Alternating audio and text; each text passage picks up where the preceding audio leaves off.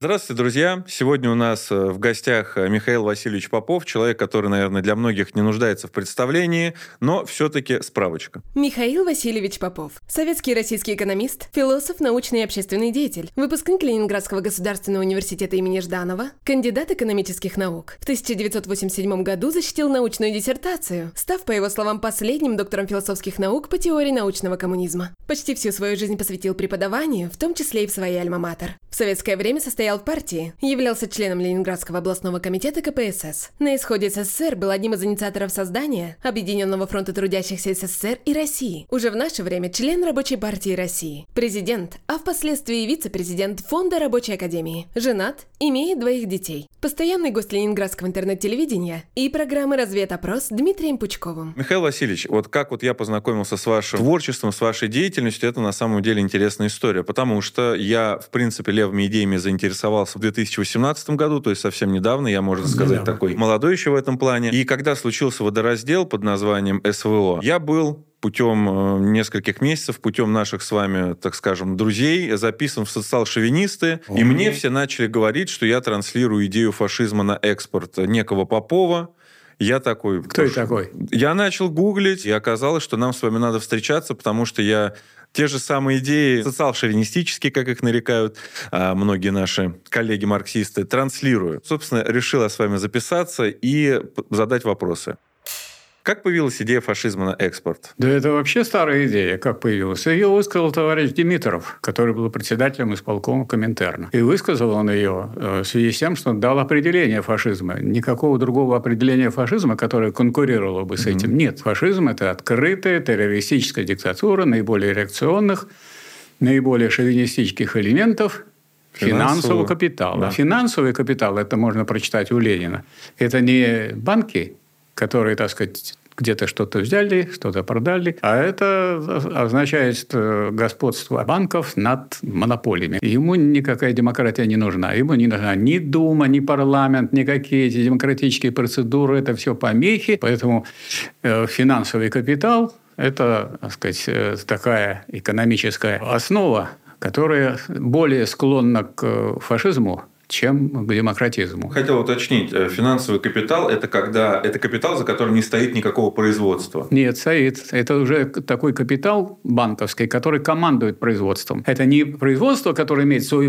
банк. Вот таких у нас много в России сейчас. Нет, это банки, которые поглотили уже крупные монополии и командуют ими. А поскольку они командуют крупным производством, то они заодно командуют и всем миром, или пытаются командовать всем миром, то есть выходят за рамки национальных границ, хотя этот выход происходил уже давно. Берем книгу Ленина «Империализм как высшая стадия капитализма», там все про это расписано. Но Ленин слово «фашизм» не употреблял. Тогда, по-моему, еще не было его, потому что коммунизма тогда Тогда он складывался, уже финансовый капитал-то был. А вот когда финансовый капитал взял силу, в ряде стран. Вот тогда и появился этот самый фашизм, когда отбрасываются всякие демократические нормы, процессы, институты, они э, либо э, относятся к тому, что в данной стране происходит, а потом, э, сказать, люди поняли, что, я имею в виду люди, которые командуют этим финансовым капиталом, а зачем в своей стране, около себя?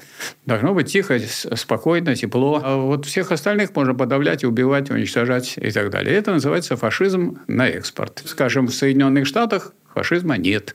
А вот фашизм во внешней политике Соединенные Штаты проводят последовательно. Особенно это легко посмотреть, потому что они командуют НАТО тем, что делается на Украине через Зеленского. Так что там уже ничего, так сказать, такого национального своего и нету. Это все это американский фашизм во внешней политике. Фондовый рынок – это же финансовый капитал, правильно? Нет, нет, неправильно. Финансовый капитал – это банковский, который командует промышленным.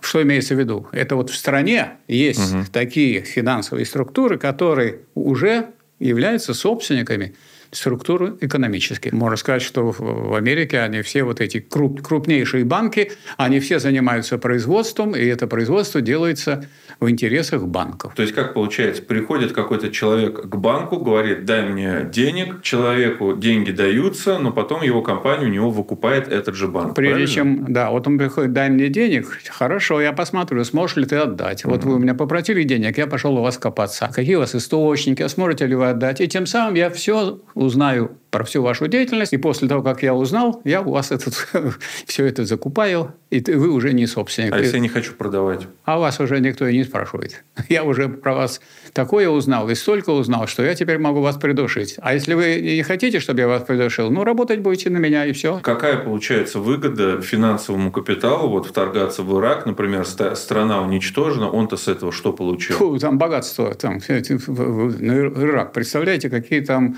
там богатство нефть, колоссальное. И, и нефть, все это у них. И все это за одну пробирку, которую показывает, и, и играет это просто куром насмех. Как вы понимаете, Ливия – это уже нефть. Или Югославия – большая страна, в которой довольно сказать, определенная самостоятельность имеется – никакая не социалистическая, она давно не социалистическая. Если ну, у там нас... Тита начал. Да, Тита начал кооперативные сказать, единицы, то есть предприятия стали отдельными собственниками, а это не общественная собственность. Это, так сказать, просто много-много маленьких вот таких частных собственников, которые являются коллективными частными собственниками. То есть там ничего такого социалистического уже не было. Но им этого ведь мало. Надо так сказать, уничтожить европейское государство, потому что оно проводило независимую политику. А теперь какие государства на, на месте бывшей Югославии могут проводить независимую политику. Никакие. То есть, если вот разрезать крупные целые, то можно потом спокойно с этим делать все, что хочешь. С Ираком теперь все ясно, все. То же самое пытались сделать с Вьетнамом. И самое это интересное, что после войны во Вьетнаме со стороны Соединенных Штатов – а наша страна поддерживала вьетнамцев, в том числе системы туда ракетные были, которые сбивали американские самолеты. Вьетнам все-таки они не смогли взять, а сейчас они э, заглатывают э, фарватер своей политики социалистическую республику Вьетнам. Посмотрите, они, так сказать, и к Китаю, и не к России – они, так сказать, тоже склоняются в том же направлении. То есть финансовому капиталу выгодно, они лоббируют политиков, заставляют, говорят, вот сделай так-то, да. делай так-то, нападают, выкачивают ресурсы из Ирака за буквально за бесплатно, да, да которые, из которых они уже на этих производствах, которые принадлежат им, начинают, соответственно, да. производить высокотехнологичные да, все, товары. Что им надо. Совершенно верно. Теперь мне стало понятнее, все какой. Понятно. Потому что я всегда думал, что фондовый рынок для меня финансовый не, не, не, капитал фондовый это рынок это, это и продают э, какие-нибудь какие фонды, там бумажки, которые, так сказать, за которыми стоят какие-то деньги, играют на повышение, на понижение. И это все относится к сфере МММ, по-моему, МММ. Ну, МММ или просто к денежной сфере. Одни выигрывают, другой проигрывают. Вы говорили в некоторых своих интервью, что Россия это сейчас получается единственный борец с фашизмом. Она сейчас не единственный борец с фашизмом. Во-первых, потому что Корейская Народно-Демократическая Республика, куда ездил наш министр обороны, угу. она их приветствовала и сказала, что она готова не только нам строительством помогать, но готовы помогать, если надо, и вооруженной силой. Поэтому у нас, так сказать, союзник есть. Это раз. Во-вторых, вот у нас был э, представитель председатель КНР. Он же приехал к нам, угу. и были переговоры и так далее. Но во время этих переговоров в эфир вышел ролик, как поет его жена на русском языке русскую песню. Из чего было ясно, так сказать, какая ориентация у этой семьи. Так что э, у нас, так сказать, достаточно прочные и серьезные союзники. Понятно, что сейчас Китай вышел на первое место по объему производства а не по объему, так сказать, каких-то финансовых махинаций. Там нервничают товарищи в Соединенных Штатах, поэтому граждане. Ну, а тем не менее, Россия до сих пор не сняла санкции еще за ядерку, которую на КНДР наложили со всем миром остальным. Ну, для этого надо было сначала начать отмечать победу над Японией. Вот теперь отметили. И объяснили, что плакали ваши, так сказать, то, что вы собирались от нас откусить, никто вам отдавать не будет, и переговоры не будем вести. Ну, Курилы.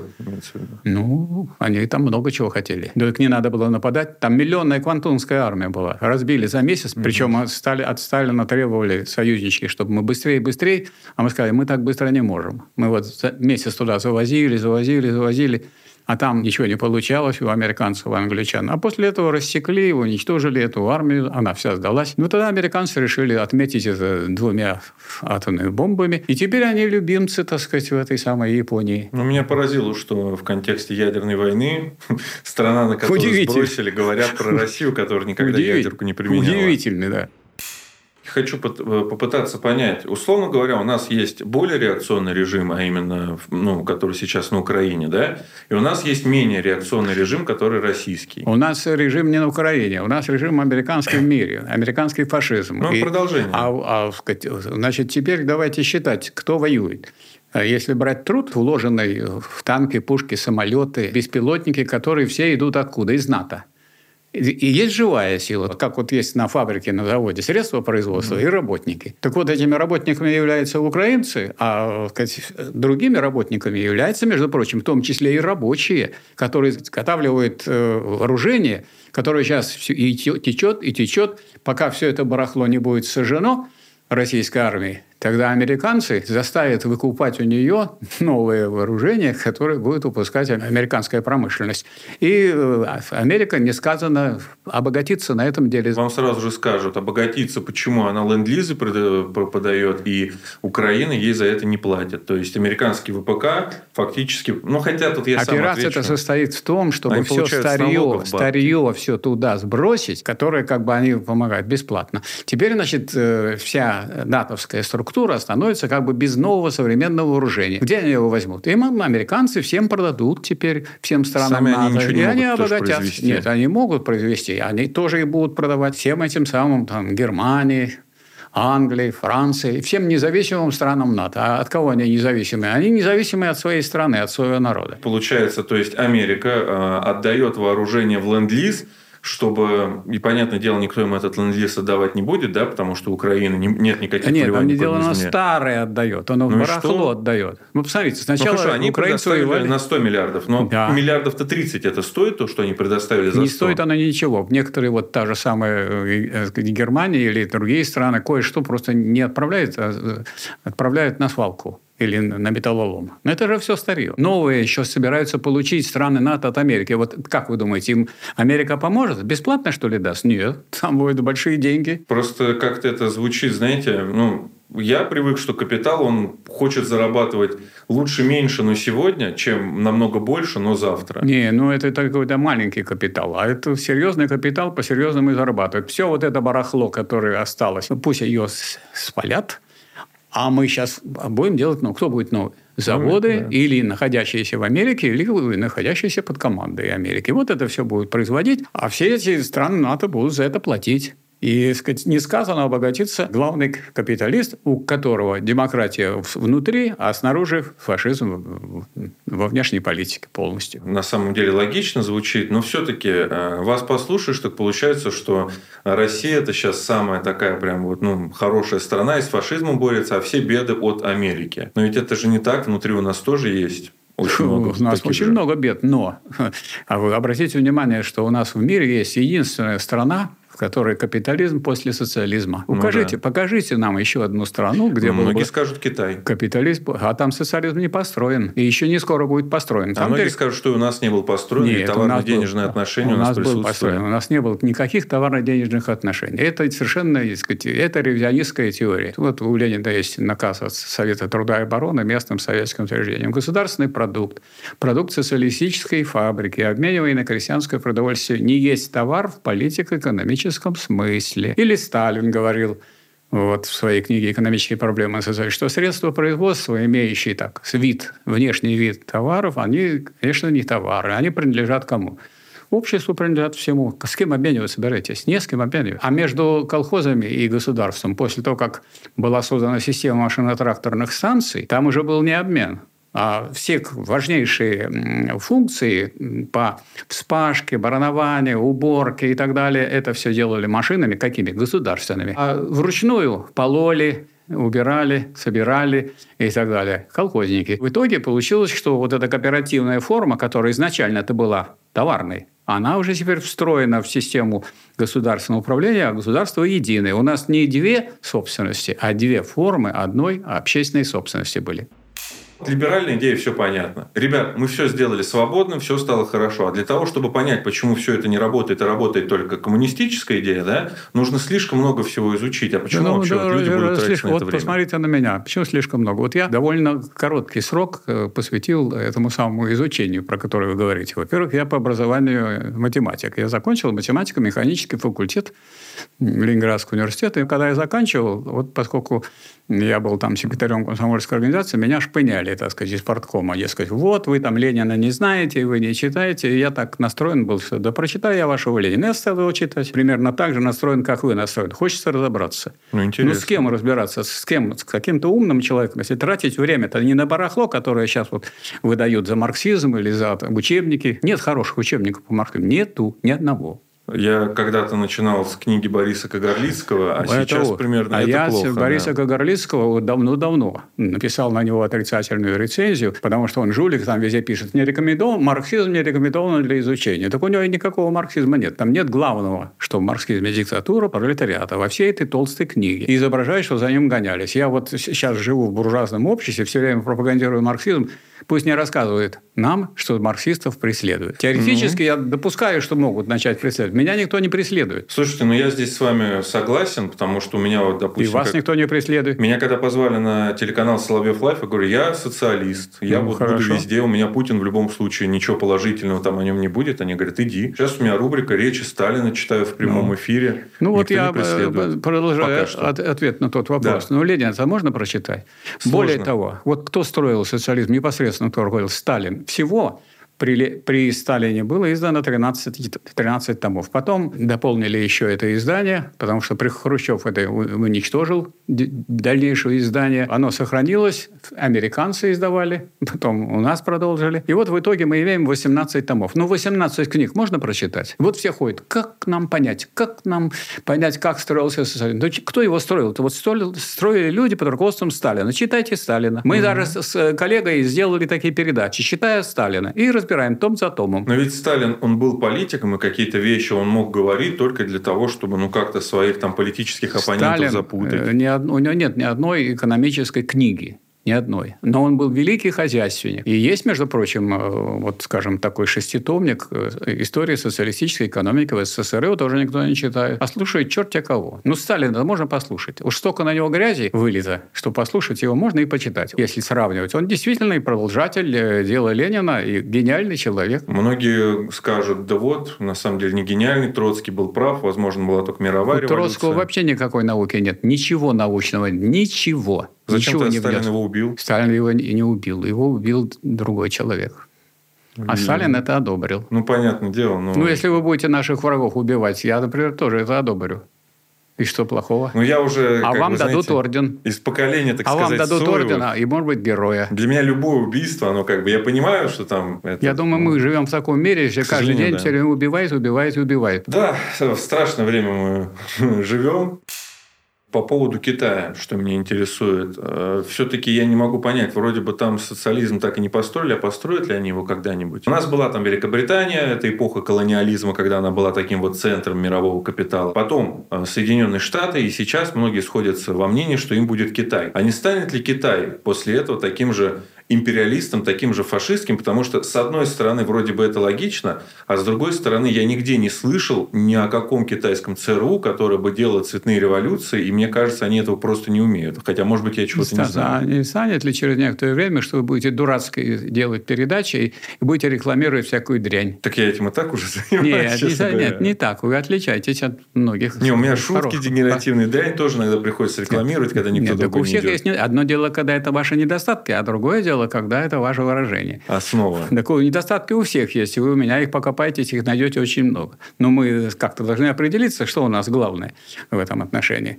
Поэтому вот просто так спрашивать, а что там это в Китае? Пока мы можем констатировать, что там есть. Во-первых, диктатура пролетариата которую выбросили, и после выбрасывания которой у нас сразу осложнились отношения с Китаем. Она у них имеется, записана в Конституции Китая. Раз. Во-вторых, там есть мощная коммунистическая партия. Два. У них одних пионеров только 100 миллионов. Да, это правда. Они не являются объектом постоянной обработки идеологической, потому что там свой интернет, и там есть так сказать, своя так сказать, система пропаганды. Вам сразу же возразят, в Китае просто внутренней пропаганды то же самое делают, но только ну, да, с другой стороны. Не то же самое, а так же делают. Ну, так же, да. Да, только пропаганда прямо противоположная. Одно дело за империалистическую, так сказать, за, в, в, в страну США, которая руководит фашизмом э, во внешней политике, а другое дело, они строят социализм. Строить социализм трудно. Нам было очень трудно, и Сталин говорил, мы должны за 10 лет пробежать тот время, которое другие прошли за сто лет. Китай тоже-то очень торопится, потому что если бы он бы так не торопился, его бы Соединенные Штаты съели. А теперь они уже его не сидят, потому что он по объему производства превзошел Соединенные Штаты Америки. И они до этого говорили, что мы там двигаемся по пути социализма, по пути только еще к социализму. А сейчас они говорят, что у нас идет социалистическое строительство, и там идет социалистическое строительство. И там, между прочим, тех людей, которые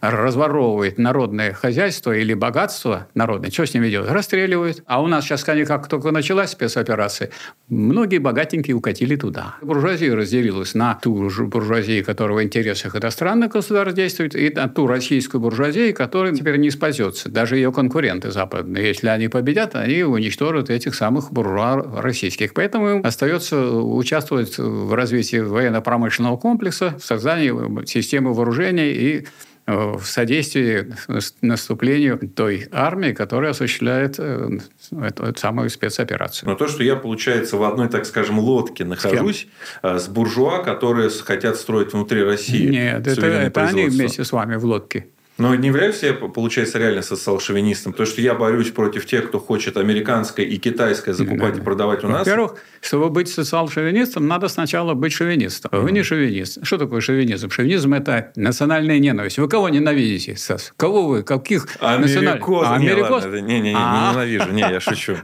Я государство не люблю.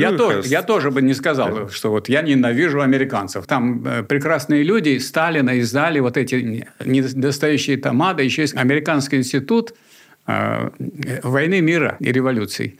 Они издали на русском языке и написали, что Сталин такой великий человек, что если мы издадим его на английском, потом все равно будут это цитировать, ссылаться на это дело. Давайте сразу на русском, чтобы уж цитировали с русского и не, не получалось бы вот искажений. Там есть люди, которые рассказывают, что у нас творил Хрущев, что нет ни одного честного, так сказать, э, утверждения у Хрущева в его закрытом докладе, который, кстати, никому членов партии, членам партии не давали, а за границей уже его получил. А он только появился в свет этот доклад э, уже в Горбачевские времена. То есть закрытый от коммунистов доклад. Это что такое вообще? Угу. Картина такая, что здесь э, совершенно ясно сейчас, э, что идет антифашистская борьба. А если она идет антифашистская борьба, говорите, а мы будем сейчас внутри этой антифашистской борьбы акцентировать внимание на том, какие у нас есть разногласия. И с теми, кто в руководстве, и с теми, кто рядом, и с теми, кто в науке, и с теми, кто в культуре. С фашизмом-то мы должны бороться сообща.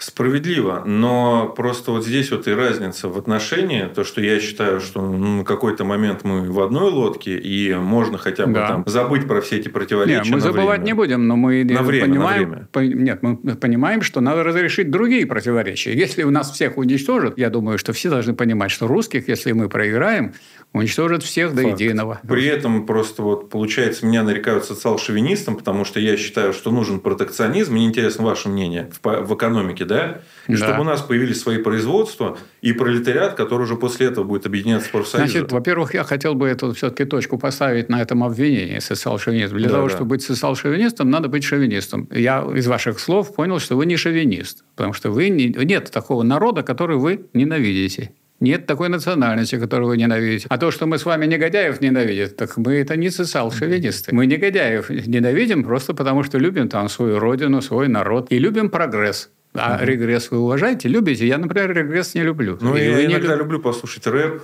Послушать... Ну, что это, если не деградация? Пожалуйста, в каких-то... А это родимые пятна. Мы живем в капиталистической стране. Мы все так или иначе этим помазаны и, и с этим связаны. И вообще от этого освободиться очень тяжело. Это первое. А второе, э, поэтому это вот обвинение в социал-шовинизме, я думаю, это просто вот такой прием в класс политической борьбе, в идеологической борьбе. Мне такое не вешают, например.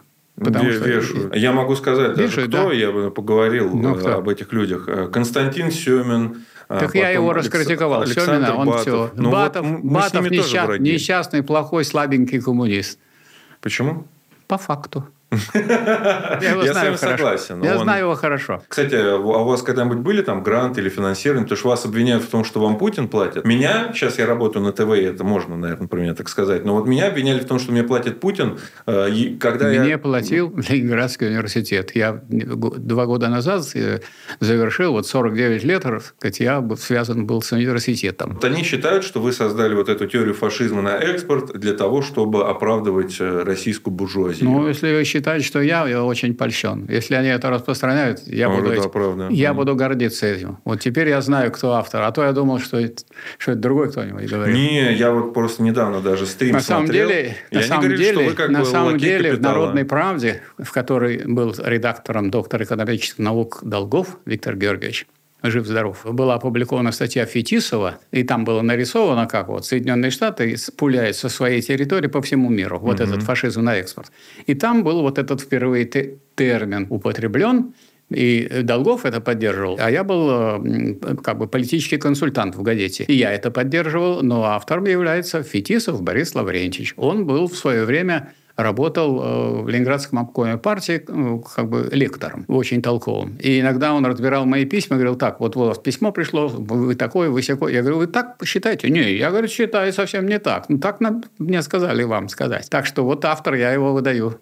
А почему, казалось бы, образованные люди и люди, которые понимают там и марксизм и прочее, они в итоге настолько костные, они настолько не готовы выслушать мнение? Просто чтобы вы понимали, мы с Константином Семиным были друзьями, там и выпивали, и дружили, и в гости друг к другу Ну, я ходили. почти тоже при- приблизился к этому. Он же приехал сюда, на кухню у Пучкова устроил эту наш весь разговор, там много просмотров. Я вчера как раз а я при- притащил науку логики ему, думаю, молодой человек, так сказать, все такой перспективный, так хорошо выступает, был в Америке, знает и так далее.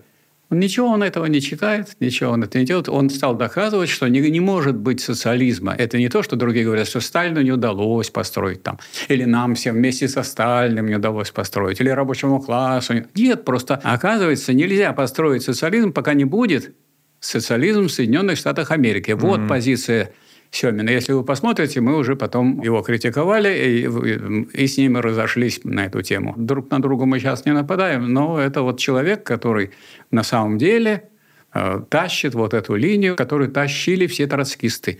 Что Вот надо вот во всем мире будет революция, не будет революции во всем мире. Это же давно уже Ле- Ленина разгромилось. Как только появился империализм, и появилась э, неравномерность экономического развития. Это такая сложная вещь, революция. Это по вашей команде не будут делать, по моей команде тоже не будут делать. Это где-то вот там, где слабое звено, оно слабое с точки зрения разрыва, и сильный пролетариат. Вот там может быть революция. Это редкий случай, и будет поштучно. Это Ленин все растолковал. А все троцкисты и современные, и Семин в данном случае троцкист. Про Семина, вот я просто даже да расскажу вам то, что я съездил на Донбасс, выпустил фильм, и в итоге он, не посмотрев фильм, начал просто кричать о том, что я там распространяю идею солидарности с буржуазией, прикрываясь Лениным и Розой Люксембург.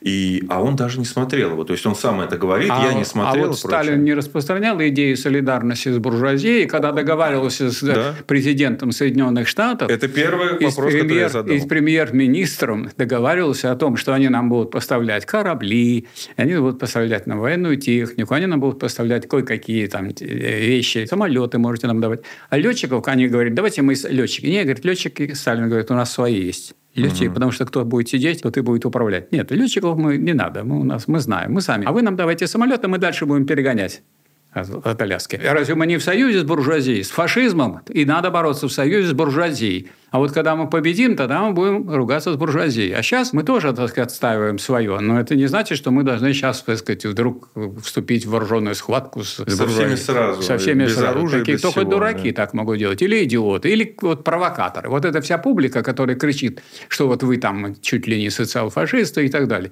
Это провокаторы троцкистские, самые настоящие. Другое дело, что мы обычно так их не называем. Ну, поскольку вы, так сказать, спросили, то я пользуюсь случаем, так сказать, зафиксировать. Что Не, они я, есть я вот- их называю чмошниками обычно, ну, Семина, это... Батова и остальных. Ну, это я, вы... я прям на оскорбление Это, это вы, не, это вы их жаль, жалеете. Почему это просто такое никто, как, как свинья, а они хуже свиньи. Это же люди, это враги вообще, так сказать, России. Ну, при вас мне не Если не будет России, не будет социализма, потому что социализм может, если Россия останется. Что, неужели непонятно сейчас, что воюют с Россией? А непонятно. А, а, а разве непонятно было в 2014 году, что воевали с Россией? Все, убрали, начали эту за Украину, схватились. Этого самого э, президента мы спасали э, Януковича. Он бежал из Киева, за ним гнались, хотя обещали все эти державы, что они все будет, так сказать, все будет процесс держаться хорошо. И вертолетная группа его схватила, отвезла в Москву, он там и живет. А почему, в принципе, мы это допустили? Мы же могли это прекратить, но Путин, как он говорил Оливеру Стоуну, ему просто его попросила Америка не вмешиваться, а он подумал, что они тоже вмешиваться не будут. Ничего подобного. Мы с самого начала вмешивались. Вот того же mm-hmm. самого Януковича. И символ демократии украинской живет у нас в Москве. Его никто не снимал. Его просто готового, живого. А Думаете, с... вернут его на должность? Нет, его не вернут на должность, но этот клоун -то точно не на должности. Ну, Разве можно сравнить Януковича слабенького и этого сильного попрошайку? Скажите, вы обмолвились, что про мировую революцию, а мне казалось, что все же к этому и шло, потому что Греция, Франция, все хотели социализма, особенно после войны, в которой социализм... Не ну, знаю, везде, в той же самой Греции англичане пришли и уничтожали там компартию. Это уже вопрос же физический. Сразу после войны. Физически. Что значит все хотели? Не все хотели, а очень многие хотели, а Коминтерн распустили, в том числе по предложению Сталина, потому что, чтобы иллюзии эти, что будет по решению там какой-то международной организации будет э, революция в какой-то стране, чтобы это, так сказать, такое обвинение на нас не падало, на коммунистов. А мы, коммунисты, считаем, что вот революцию должны построить в, в своем слабом звене. То есть, Сталин был неправ, на ваш взгляд, в этом моменте? Почему не прав? Он прав.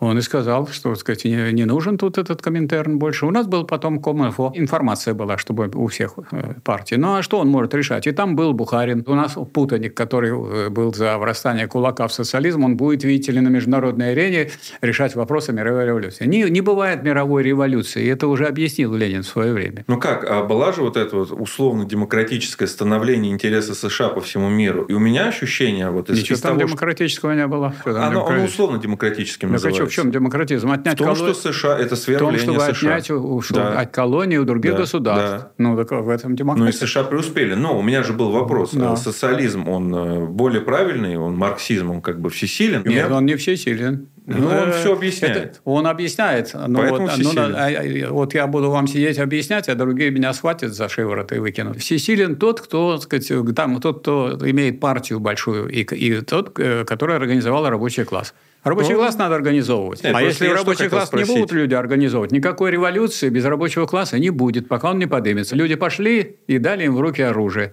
И это, люди придут оттуда с этой спецоперацией. Мы не знаем, сколько будет человек у нас, которые прошли эту школу, и они будут по-другому относиться к, к, к иноагентам, которые сейчас вышвыривают из страны. Их до этого обвешивали просто всякими премиями, значками там, э, э, и прочим, прочим, прочим. Многие политическими методами боролись, в том числе и социал-демократы, демократы и коммунисты во Франции, в Греции, а их убирали именно поджог Рейхстага устраивали, конечно, да? убили кого-то, обвинили в этом левую но партию. Тот, кто выступал, но тот, кто выступал про фашизм на экспорт, товарищ Димитров, победил в том числе и на суде над Димитровым. Поэтому эта позиция если над вами будет суд или mm-hmm. надо мной, то мы будем действовать как товарищ Димитров и тоже победим. Будем надеяться. У меня уже есть суд. Не, но мы же, но мы же хотите учиться у кого?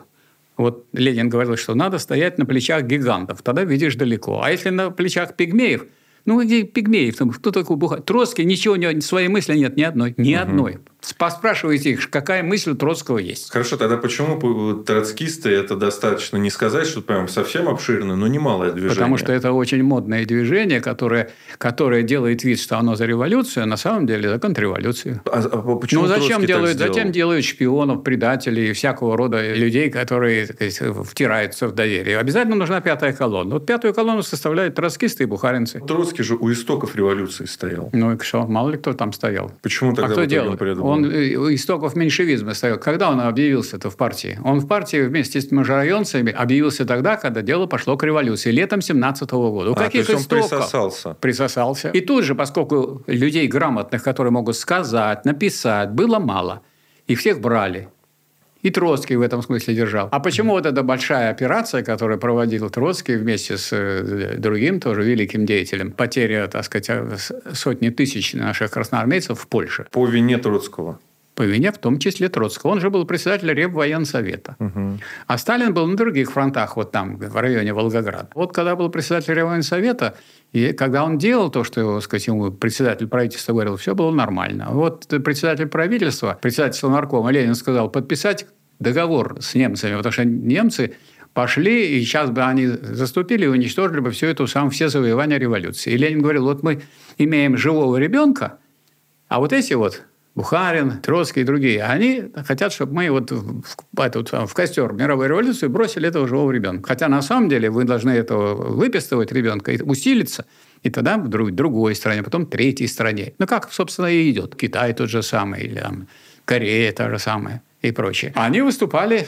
с, с таких вот позиции тогда, что давайте это все сдадим. Ему директиву э, дал председатель правительства подписать мир. Нет, они еще потеряли. То есть сколько людей погибло, вступили немцы ближе подошли, подошли. И тогда только вот подписали. А почему тогда Снятся. Троцкого сразу вообще не выперли отовсюду? А у него, у, или у него не было шанса стать, ну, занять место главы Советского Союза после смерти Ленина вообще никакого? У него? Нет, да. конечно. Просто Бер... я жил в плену мифа, что там рассматривали Нет, тоже. Так это... у вас та же самая проблема, которую вот я решал. Я решил ее очень примитивно. Я решил все прочитать. Я Вы, у Ленина в, прочитал. В источнике, да, я 5, 5, 55 томов прочитал. Там написано, вот последние письма к съезду, всем даны разные характеристики написано, вот Троцкий, не большевизм. Ну, это вполне достаточно. Ну, все, как это? Как он может быть большевистской партией руководитель? Как он может социализм строить? Не большевизм. Бухарин, один из самых молодых, но никогда не учился, никогда не понимал вполне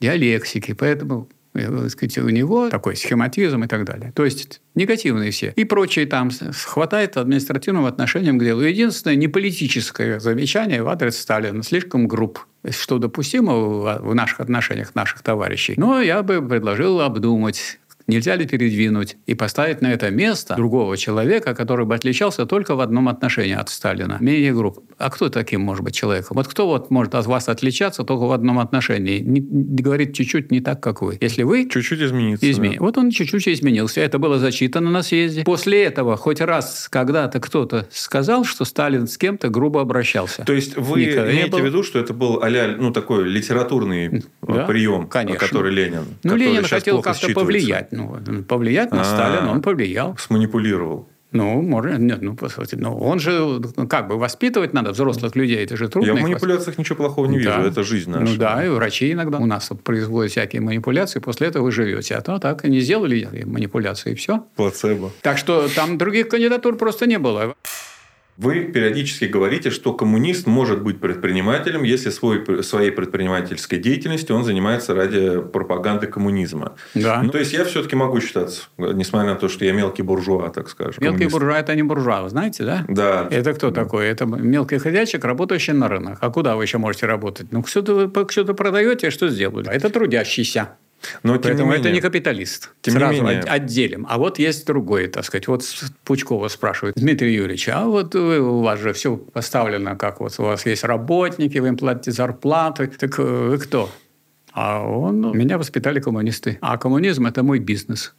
А у вас что бизнес? Я так понимаю, что у вас э, вот эта передача, которую вы сейчас организовали, она пойдет в копилку коммунизма, а не в копилку капитализма. Это безусловно, но просто вопрос возникает. Зачем вы это делаете? Может, Я... вы разоритесь от этого? То, что мы сейчас с вами делаем, это так, для души, потому что мне интересно вам многие да. вопросы задать. Хорошо. А вообще я пытаюсь делать развлекательный контент. Мне больше нравится ощущение того, что я как-то людей веселю периодически, так но это у нас и, тоже Так у нас и, и дискуссии веселые. Ну, э, это такая уже можно сказать, образовательная, прежде но всего, она образовательная, но очень удивляет. Но вот все тут так интересуются политическими вопросами, оценивают Троцкого, Ленина, Сталина. Почему Ленина не прочитали? В чем проблема? А потому что это лор, э, это субкультура, и для это них не это субкультура, это лень. Лень, русская лень, лень, самая обыкновенная. Лень от Ленина. Сидеть на печи, ничего не делать. Может, Ленин такой взял, так сказать, э, чтобы не лениться, такой псевдоним. Ну, почему русская? Мне кажется, это а всем Сталина почему? Вот столько сталинистов, столько сталинистов. Антисталинистов тоже много много. И есть даже книги таких э, людей, которые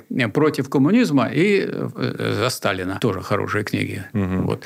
Но спрашивают, а в чем дело? Да почему не прочитать? Не, не читают. Вот сделали люди 18 томов. Ну, что такое 18 томов? Читай и читай. Нет, он будет смотреть в телефоне. А что там будешь смотреть? Огрызки, э, о хвосте того, всего, пятого, десятого. То есть, вы хотите сказать, что они по-настоящему не хотят этому, не, не хотят. интересуются по-настоящему? Умственные лентяи, да. лентяи. Я согласен с Ну, этим. в чем дело? Почему не прочитать? Я понимаю, ну, кто-то забит, он болен, у него такая работа, у него Послушать там... можно, в конце все, концов. Что угодно. Ну, ты ну, потихонечку. Что тогда мне мешает, просто вообще будучи, там, я не знаю, либералом или фашистом, начать зарабатывать на коммунизме, потому что есть спрос на, это, на эти идеи. Но разве это неплохо? А я вот, мне вот, я уже зарабатываю. Мне вот пришел к вам, меня кофе напоили. Так на чем я заработал? На коммунизме. вы Ну, а вы не знаете, что, а вы не знаете, что ли, у Энгельса папа капиталист? У нас есть, вот помните, был проспект Маркса и проспект Энгельса. Ну, Маркс, он буржуазный интеллигент. Ну уж точно он не, не рабочий, и, так сказать, вот и тогда понятие такое еще коммунисты толком не было. Это вот они начали, это коммунистический манифест, Маркс, Энгельс, они еще идеалисты были сначала, а потом перевернулись и стали Материалисты. Материалистами. Ну так вот, э, Энгельс, он mm. сын капиталистов, сын английского буржуа. Он попросил у папы денежек, чтобы поехать в самую передовую страну капитализма, Англию, и написал книгу «Положение рабочего класса в Англии». Я ее, может сказать, последний прочитал из книг Маркса Энгельса. Такая тяжелая книга. Ужас, что там было, что там творили эти англичане? Тяжело эмоционально, да? Ужасные. Там грязь, убивают. Дети работают по 10, по 12 часов. Они же, между прочим, занимались перевозкой из э, Африки в Америку. Кого? Рабов. Там война север против юга. Это война республиканцы. Это были а, противники рабовладения. А демократы – это сторонники рабовладения. Вот они, демократы. Mm. Очень хорошее название. Ну, демократия, она и появилась изначально в Афинах, а женщины права голоса не имели так А же, вот сейчас вы люди. слышите нередко, когда говорят, что вот мы не конференцию проведем, не собрание, а проведем форум. Видел этот форум. Это высечено в, в камне. Очень большой крутой спуск. Mm-hmm. И там все сидят и легко всех услышать. Это собрание рабовладельцев. Они же не хотят собрания проводить. Вы проведите собрание рабочее. Нет, форум проведем. Почему? Хотим быть рабовладельцами. И чтобы, так сказать, вот эти вот люди вот были у вас на посылках. Ну, Хорошо же? Неплохо. Ну да, на самом деле. Здорово вообще. А те люди, которые на коммунистических идеях поднялись, на донатах и прочее зарабатывают, они сейчас как раз-таки агитируют против России. Они поднялись не на коммунистических донатах. Ну, они поднялись, точно они на поднялись на рекламе. На рекламе чего? На рекламе. А на рекламе, которая вешается на их передачи. Не, еще именно нет рекламы точно. Ни Нету, разу да? не видел. Ну, я, значит, я ему, значит, ему так прямо и платят. Донаты как бы есть, но мне кажется, он ну, именно но он искренний Я человек. не знаю, что он делал в Америке после того, как я с ним пообщался, и, и чем, так сказать, когда закончилось, и выяснилось, что он за троцкизм, что не может быть революции нигде, пока не будет революции социалистической в США. После этого я не знаю, чем он там занимался в США и зачем он сюда приехал. Я не там знаю. тоже по Европе поездил, так про меня потом скажут. А вот он в Германии был, что-то он там Шольцу как-то это, повязку тоже надел. Про вас не скажут. Почему? А потому что другое уже говорят про вас. Ну, про меня, да. Про меня говорят, что мне Кремль платил, когда этого не было. Про да. так уже лет пять говорят, хотя ни разу да. не было. Кажется, Семин искренне. А вот Батов, вы с ним знакомы? Конечно. То, мы его называем нацбатов, потому что а он против а гуманитарки, я? он против а помощи я? нашей армии. А я его называю плохим коммунистом. Он же был из молодых коммунистов. Мы с ними встречались у нас. Вот я представитель рабочей партии России, и мы с ним встречались с, с московскими товарищами. Но эти московские товарищи марксистские всякие слова говорят, а там марксизма нет. Главное, что нет у них диктатуры пролетариата. Они враги. Вот я согласен под руководством рабочего класса работать. Я буду делать то, что надо, как представитель умственного труда, но в интересах рабочего класса. А некоторые хотят командовать рабочим классом. Ну, в том, такие как Троцкий. Таких новых, маленьких Троцких очень очень много. Я смотрел ваше старое выступление, где вы критиковали идею развитого социализма, да, который в, пол, в позднем СССР вроде как был да. принят. Хотелось бы ваш комментарий спустя, получается, почти ну, там, 30 лет. Ну, если вопросу. брать так сказать, в шуточном плане, то мы вступили тогда в этап разве то социализма все пишутся отдельно. А, я понял. Разве то социализм?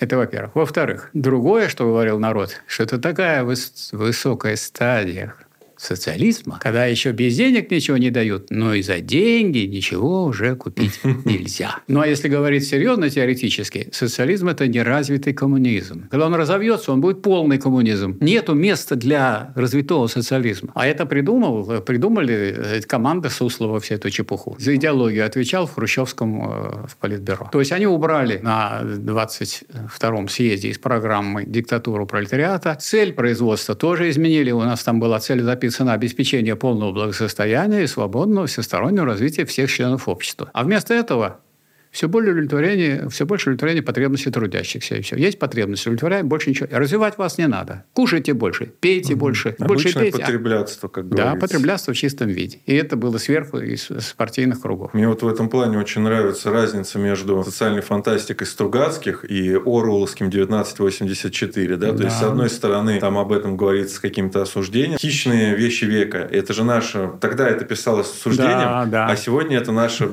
меня это поражает да. на самом деле. Социализм начинал уже такой вот строиться, был, да, как вы говорите, в Советском Союзе. Люди становились образованнее. Я до сих пор не могу понять, почему они это допустили. То есть я знаю про влияние а вы... тайных армий. А вот если бы вы там, э, я вот и говорю, почему вот надо читать Ленина подряд? Потому что там есть такие вещи, которыми никто ни в каком учреждении вас не научит. Ну, вот Ленин говорит, что вот а мало ли мы таких рабочих пригвоздили к поганому столбу, который пытается дать обществу поменьше и похуже, а взять от него побольше и получше. Угу. Тогда это было. И это при социализме присутствует. А Хрущев что сделал? Давайте, говорит, э, если вы утащили с завода меньше, чем на 100 рублей, то это не привлекайте к уголовной ответственности. Ну, тогда он, можно придумать, как Тогда это обойти. 200, потом 300, потом 400 и пошло. Бери с завода каждый гвоздь, ведь ты хозяин, а не гость. Да. И так и пошло. Получается, ваше решение этой проблемы заключается в том, что надо было, чтобы каждый читал Ленина. Но это же нет, как-то не нет, каждый, каждый, кто, так сказать, учитель, учителем э, молодежи или учителем А-а-а. народа, вот вы тут учитель народа сейчас. Хотите вы отворачивайтесь, хотите не берите на себя эту маску. Я, я Но буду, ну фактически ну, вы являетесь учителем народа, есть разные учителя и разные предметы. И с разными вы встречаетесь. Но, безусловно, люди сейчас смотрят больше, что вот интересно, кто покажет и так далее. Так куда,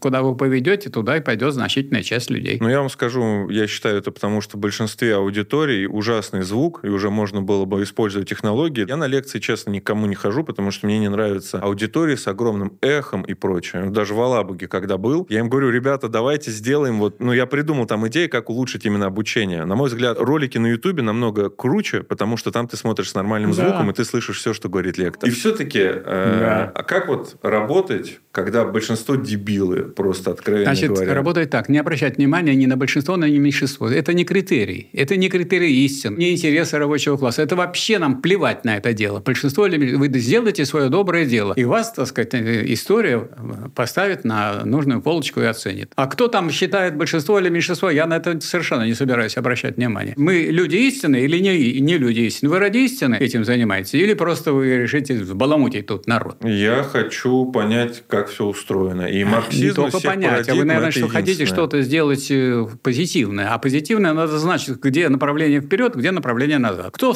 больше всего заинтересован в нашем обществе, в этом же буржуазном обществе, кто больше всего заинтересован в движении вперед? Рабочий класс. Сами понимаете, я не у станка стою. Угу. Так, я не хожу каждый день на работу. Я преподавал, это значит, я удовольствием, так сказать, э, получал от своего преподавания. Но это же меньшинство населения. А большинство населения в тяжелейших условиях, в шахтах, сколько там смертей. Задача тех, кто хочет идти вперед, должен быть не один впереди, а должен помогать э, шагать вперед передовому классу.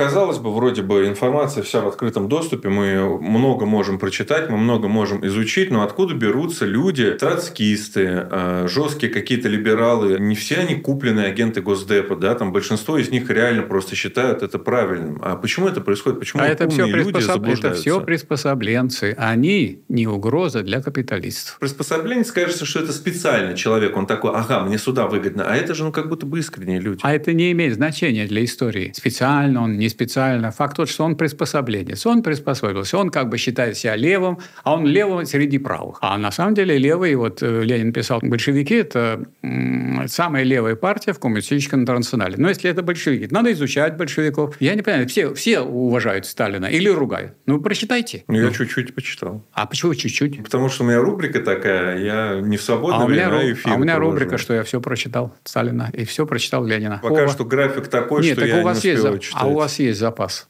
Это у меня э, там сокращается, а у вас он пока не сокращается. Потом я буду жалеть, что не сделал этого раньше. Да, будете жалеть. Энгельс Я думаю, что дается, да, вот Энгельса, вот, почитайте положение рабочего класса в Англии, как говорится. Это Вы после так этого, разрекламировали, что не после, хочу теперь. После этого понятно, что такой человек, который это прочитал, он об этом забыть это невозможно. Как создавался этот капитализм? Что было вот в зачатии, в начале? У нас же есть пример Джона Стейнбека, который писал «Грозди гнева», и, казалось бы, ну, смежная тема. При этом он в итоге стал ярым антикоммунистом. Можно почитать, например, как Англия, передовая страна капиталистического капиталистического мира организовала поступление рабов в э, Америку. Они что делали? Они всякие безделушки привозили в Африку, дарили вождям племен – эти вожди отдавали им соответствующее количество этих самых своих подчиненных. Они их довозили до берега, и англи... на английских судах их отправляли в Америку. Значительная часть погибала по дороге, и, между прочим, в этот э, период и появились вентиляторы, потому что столько погибало, что капиталисты решили, что это невыгодно. Надо сделать вентиляторы, чтобы довести. Потом продавали они этим самым плантаторам на юге, и после этого, так сказать, ехали обратно. Снова закупали и в Англии всякие безделушки для князей, для вот вождей племен. Опять ехали. И миллионами отправляли туда. В России, в России, про которую говорят, вот она отсталая. От кого она отсталая? В России уже крепостное право в 1961 году отменили. В Америке в 1962 году только отменили рабовладение. Я не за то, чтобы вот расхваливать просто так Россию. Но зачем же так сказать, прибедняться-то? Мы живем в свободной России очень давно. Они так не могут жить нигде. И сейчас мы как живем? Что хотим, то и говорим. Вам ну, кто-нибудь мешает? Да. Мне, мне не пока мешает. что нет. И мне никто не мешает. И я ничего такого мягкого не говорю. Я говорю то, что считаю необходимым. И то, что есть на самом деле. Но пока лично Путина публично не оскорбил матом, он не считается, что у вас есть право. Потому что ну, все же только этим ну, Я, например, выступал публично по поводу тех поправок, которые были сделаны в Конституцию.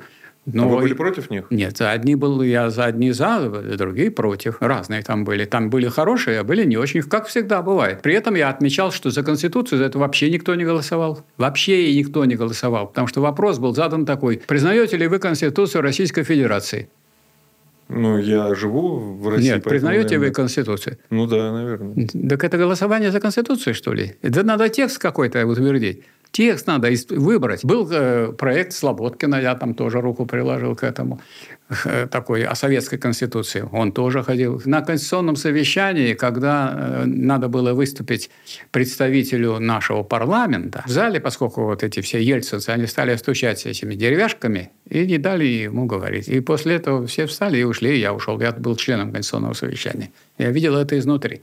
Это враги демократии, буржуазной. Поэтому к фашизму они скатились уже очень быстро. У нас фашизм был, ельцинский фашизм. У нас стреляли по Белому дому. Это что? Это капитализм. Это, это что, демократия? Это кровавая диктатура. Ну, а финансовый капитал разве тогда управлял чем-то? Да, американский финансовый капитал управлял. Он же пошел докладывать потом. Он приехал. Это Вы помню, видели это? Это записано. Это можно все это открыть, телефон и посмотреть, что мы уничтожили коммунистического идола. А он был первым секретарем Свердловского обкома. Потом он был первым секретарем Московского горкома, кандидат в члены Политбюро. И он говорит, мы уничтожили коммунистического лидера. А он маскировался, пешком проходил по мосту, ехал, не поехал на трамвай. То есть угу. он еще и обманщик, обманщик, жульник. Поэтому вот э, я за сохранение музея э, Ельцинского, чтобы, так сказать, люди так сказать, собрали всю дрянь, и всю грязь, которую он так сказать, сделал, и запомнили, чем занимался этот человек. Ну да, я тоже считаю, что надо рассказать о минусах.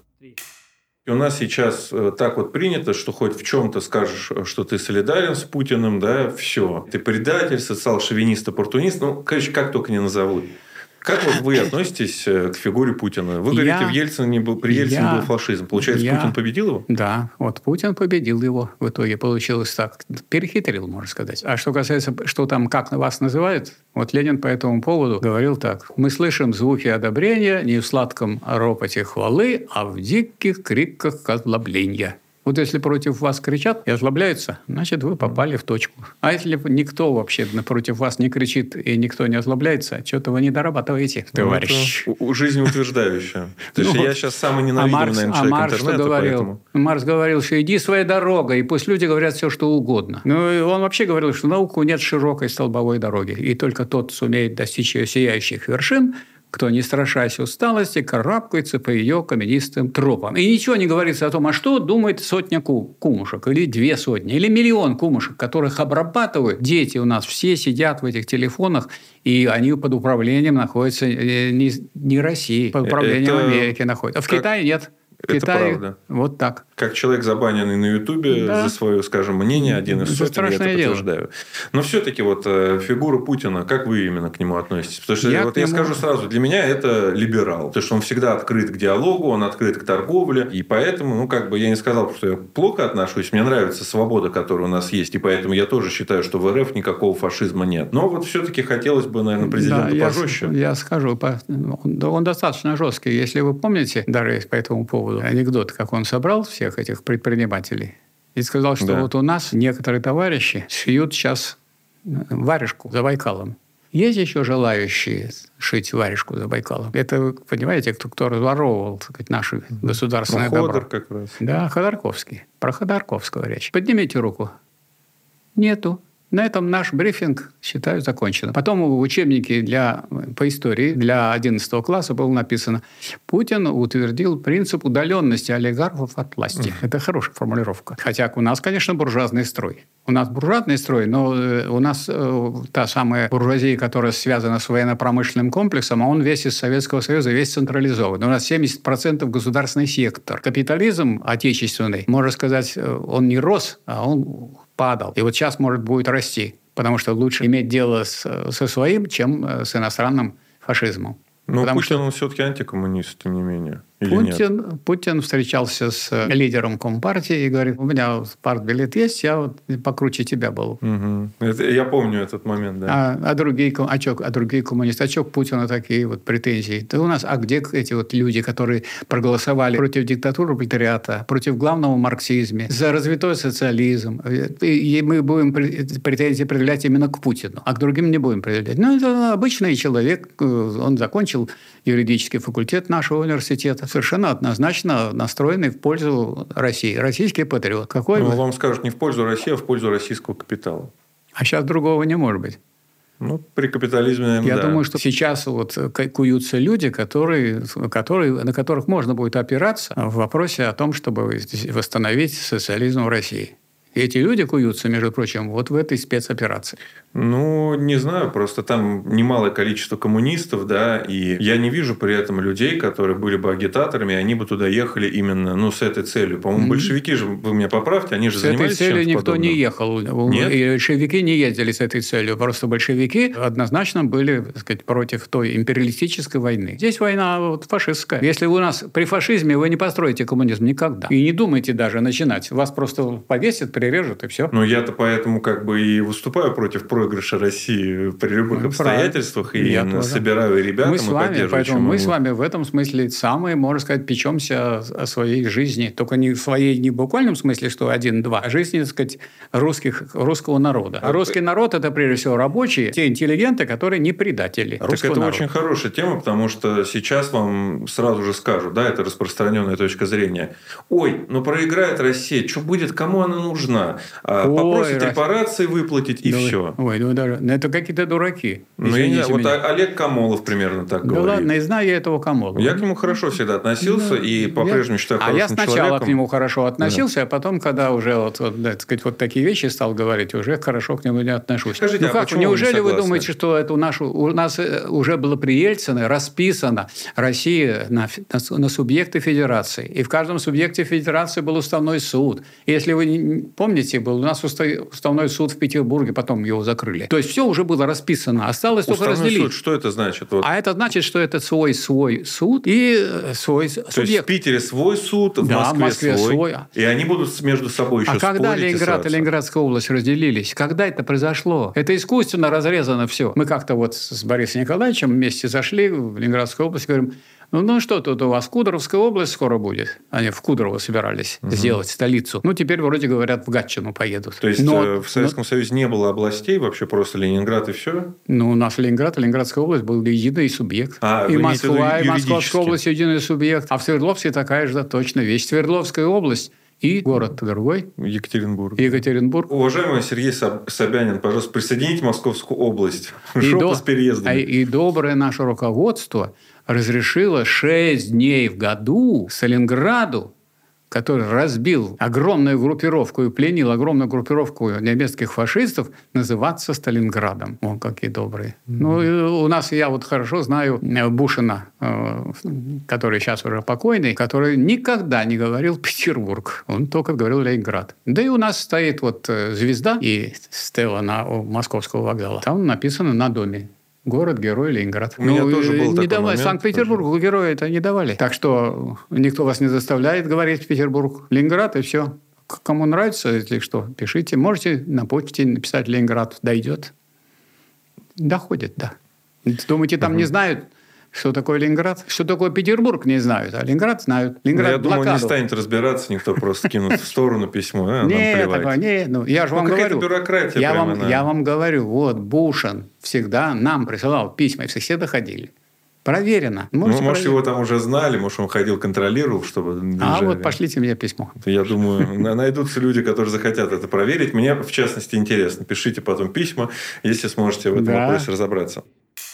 Скажите, есть такое мнение, его транслируют люди, которым я не очень доверяю, что Конституция 93 года, она там создавалась под э, идейным, скажем так, вдохновителем были ЦРУ, и что наша Конституция – это Конституция, во всяком случае, на тот момент, банановой республики, которая осложняет да. взаимодействие. Это правда? Это правда, только она не Конституция. Почему? Потому что никто за нее не голосовал. То есть, перед этим сначала расстреляли э, Белый дом, а потом спрашивают, вы признаете Конституцию Российской Федерации? То есть это под угрозой, собственно говоря. Так как принимается? Были проекты. Был проект Белого дома, был проект Слободкина. Вот я участвовал в, в, тоже в этом проекте.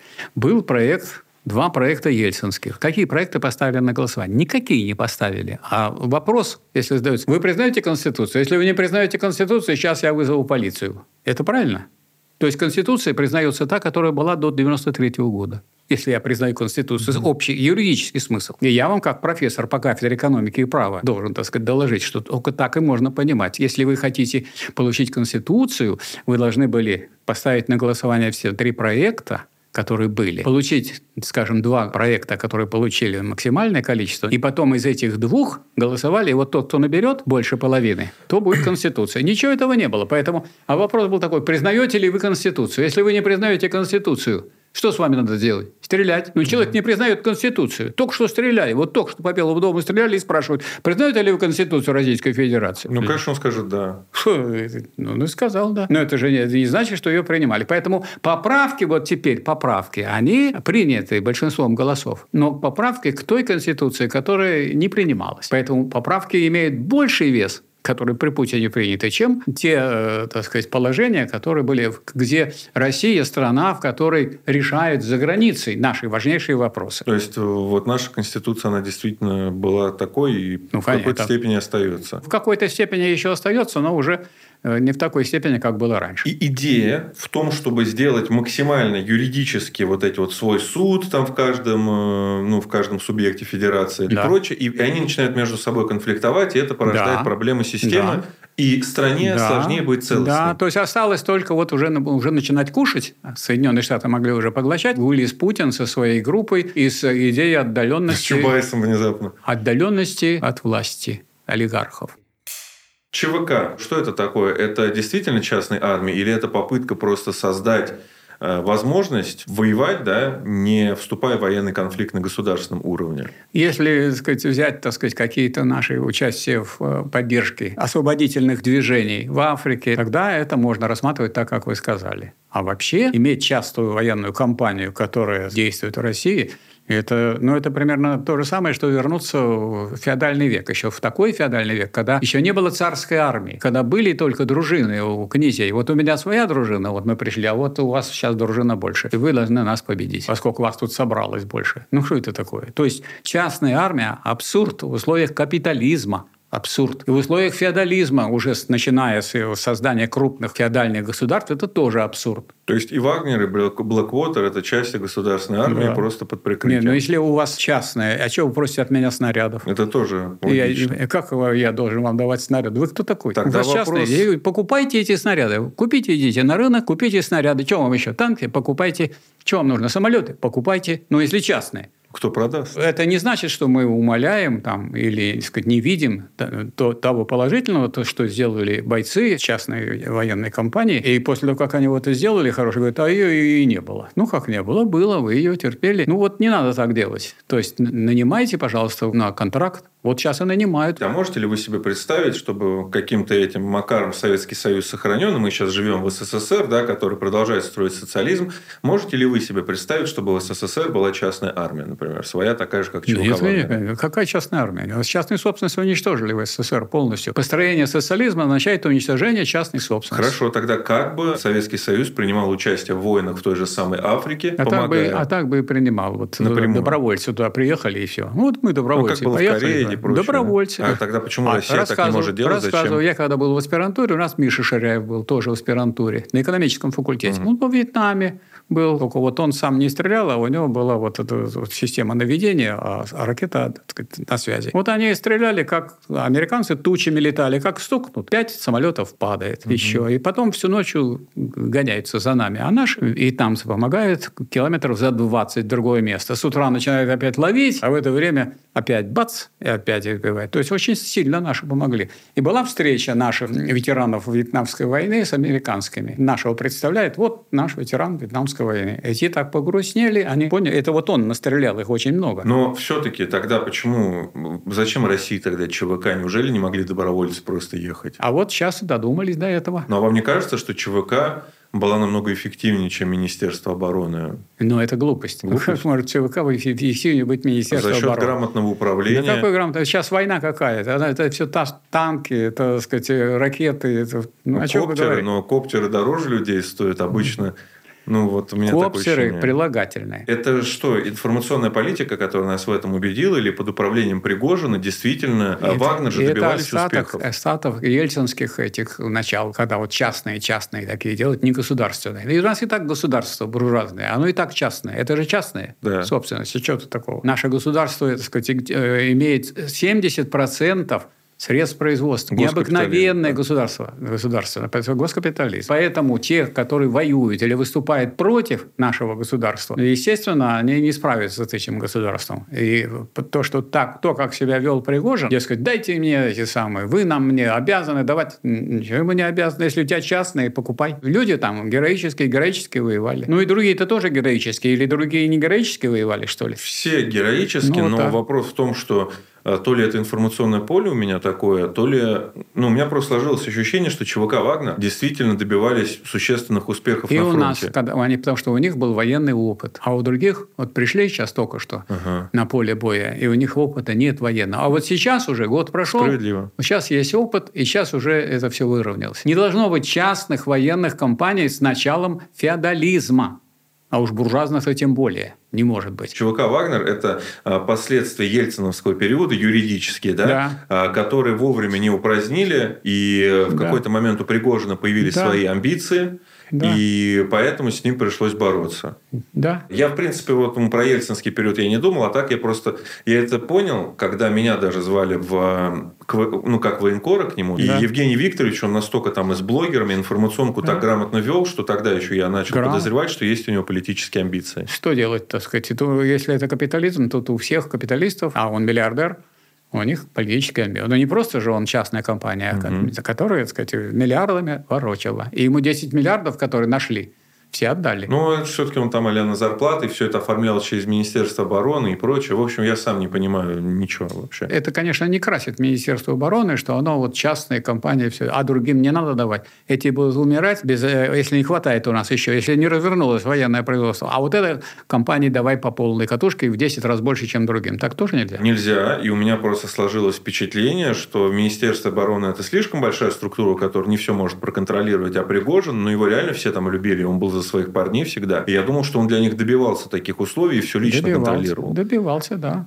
Но в целом вы считаете, что не должно быть абсолютно никаких ЧВК? Нет, это не, это, это не относится только к Пригожину. Просто не должно быть воен... частных да, военных компаний. Что такое война? Это борьба, вооруженная борьба классов, наций или государств. Все остальное не война. Это вот всякие потасовки, в том числе военные стычки и так далее. Это не война. Потому что война – это вооруженная борьба классов, наций или государств. Классов – это, значит, революция и гражданская война. Нации – это национальные войны, а государство – обычные войны. Государство с государством. Вот мы сейчас идет война, в которой вооруженные натовским оружием украинцы воюют против России. Что ну, непонятно? Я, я с этим полностью согласен.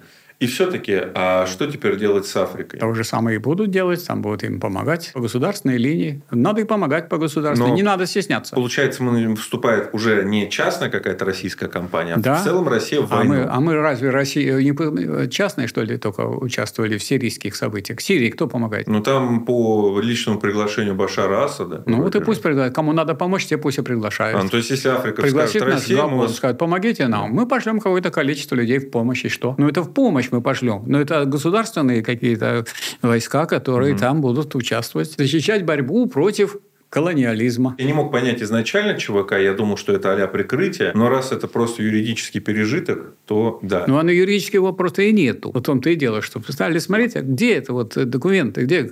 Нет ничего. А сейчас, э, так сказать, э, ну вот, э, пожалуйста, вы можете на контракт идти, это, это будет что такое? Это, это вы заплатили, вам заплатили, и вы пошли участвовать в военных действиях. Но это с капитализмом вполне связано. Но все-таки это государство все-таки регулирует. Вас не пошлют воровать и не пошлют что-то громить, а пошлют выполнять какие-то задачи в рамках государства. Хоть вы можете требовать с государства, а так вы ни с кого не можете требовать. Кто-то любит там этого Вагнера, кто-то не любит. Кто он такой? Он mm-hmm. ни партии не подчиняется, ни государству не подчиняется. Кому он подчиняется? Поэтому у него вдруг э, взбрело пойти на Москву. Ну, это уже, это же демонстрация. Как mm-hmm. это так вот? Все так уважали и Вагнера, и вдруг они собрались пойти на Москву. Но многие, что? наоборот, это поддержали на самом деле. Да у нас любую дрянь могут поддержать. Это тоже верно. Поэтому я все-таки считаю, что что единственная возможная форма демократии – это советы. Я не считаю нормальным, что любой идиот может любая пойти проголосовать. Форма, любая форма демократии – это диктатура соответствующего класса. Я не могу себе даже представить, чтобы при диктатуре пролетариата не проголосовали бы за какого-то Навального при грамотной... Да. Ну, хотя при, при диктатуре пролетариата он был бы запрещен, как вот Сталин говорил да. про цензуру, что у нас да. нет свободы слова. При социализме нет свободы слова для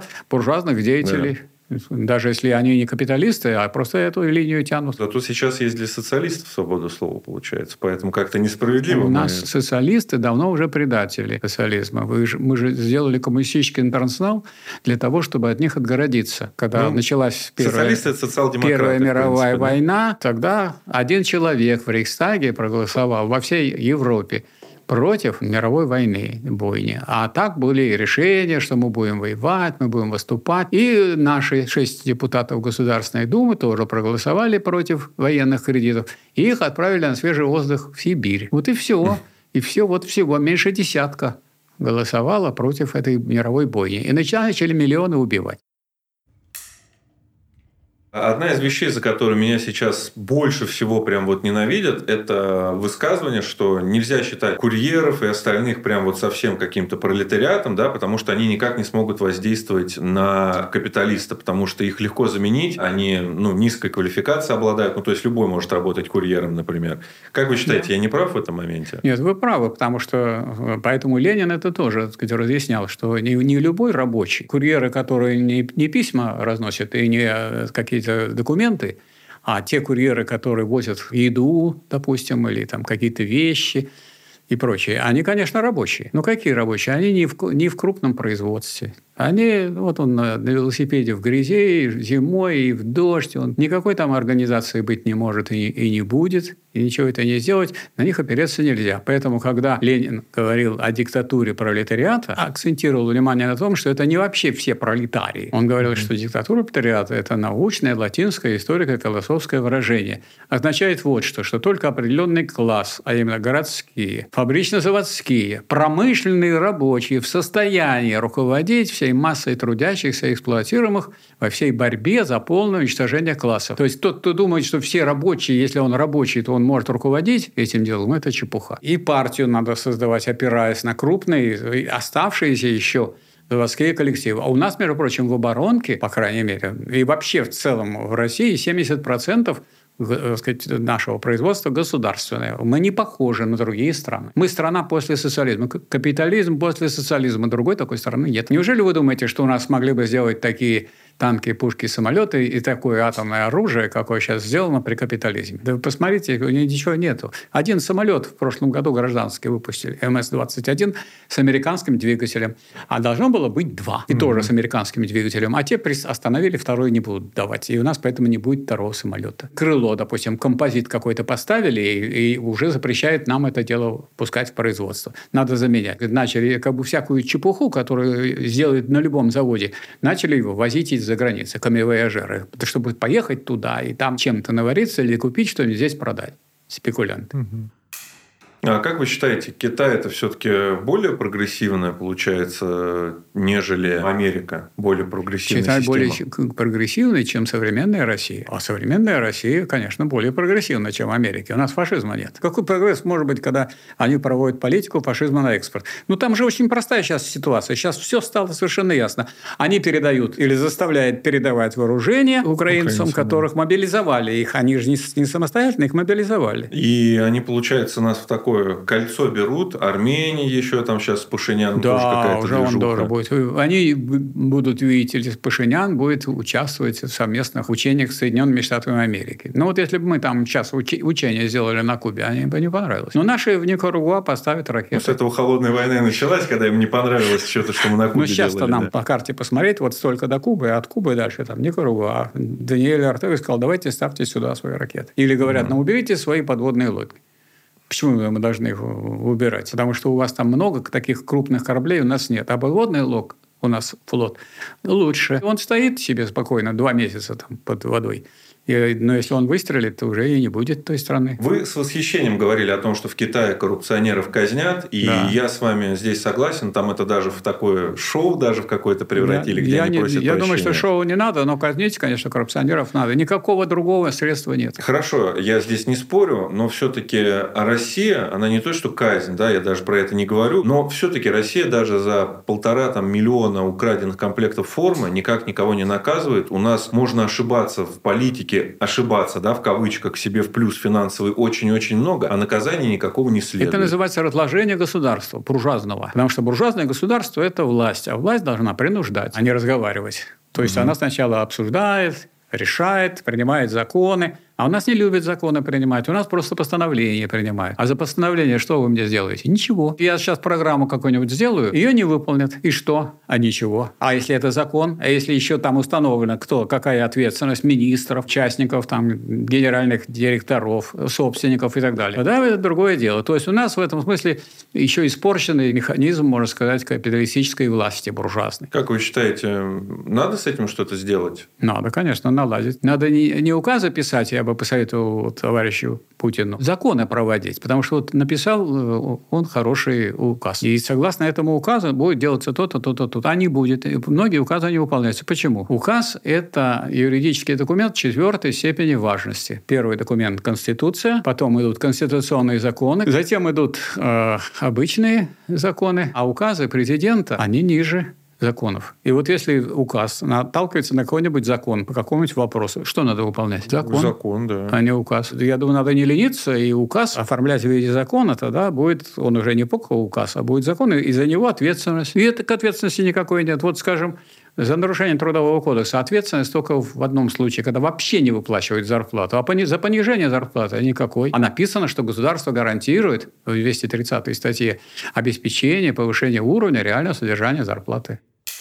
Многие считают, что нет смысла ничего менять в буржуазном государстве, пока не наступил там социализм, который рано или поздно наступит. Как вы считаете, нужно ли нам пытаться починить? Вы сами сказали, что у нас вот такие вот проблемы, да, в частности, по части законов. Нужно ли там рабочим, обычным людям, мне вот, например, пытаться что-то починить в этом государстве, добиваться ну, а отмены каких-то Если вы законов? не можете починить хоть в каком-нибудь государстве что-нибудь, ничего вы не сделаете при социализме. Прямо вот люди никогда ничего не чинили, самая элементарная вещь, так? То есть есть они не, не ставили вопрос повышения зарплаты, о сокращении рабочего дня, о сокращении вредности и так далее. Хотят, чтобы мы с вами поверили, что эти люди, они вот сейчас сядут в кресло, и они там все нам разрулят. Но вы за интернетом не следите особо, Сли- как я, я понимаю? слежу очень. Да. Ну, вот я просто прям вообще в этом живу. Я, да, я именно слежу. Смотрю. Но я прекрасно понимаю, что интернет – это не наука. Нет, я не про тезисы. То есть, а. по сути, сейчас у современного коммуниста, если ты пошел и где-то в своем доме организовал какую-то уборку, то тем самым ты выполнил функцию государства, ты помог буржуазному государству, и, следовательно, да. ты не можешь считаться коммунистом. Ну, я помог не только буржуазному государству, но я помог еще и трудящимся, которые живут в этом доме. Но вот. кому больше? Вы государству, которое на это выделяет деньги, я, сделали эту работу я, бесплатно? Я, если, если надо помочь трудящимся, я готов немножко помочь и государству, лишь бы это для трудящихся было сделано. А если человек сказать, ни под каким видом не будет помогать трудящимся, он так, когда будет диктатура пролетариата, он будет увиливать от э,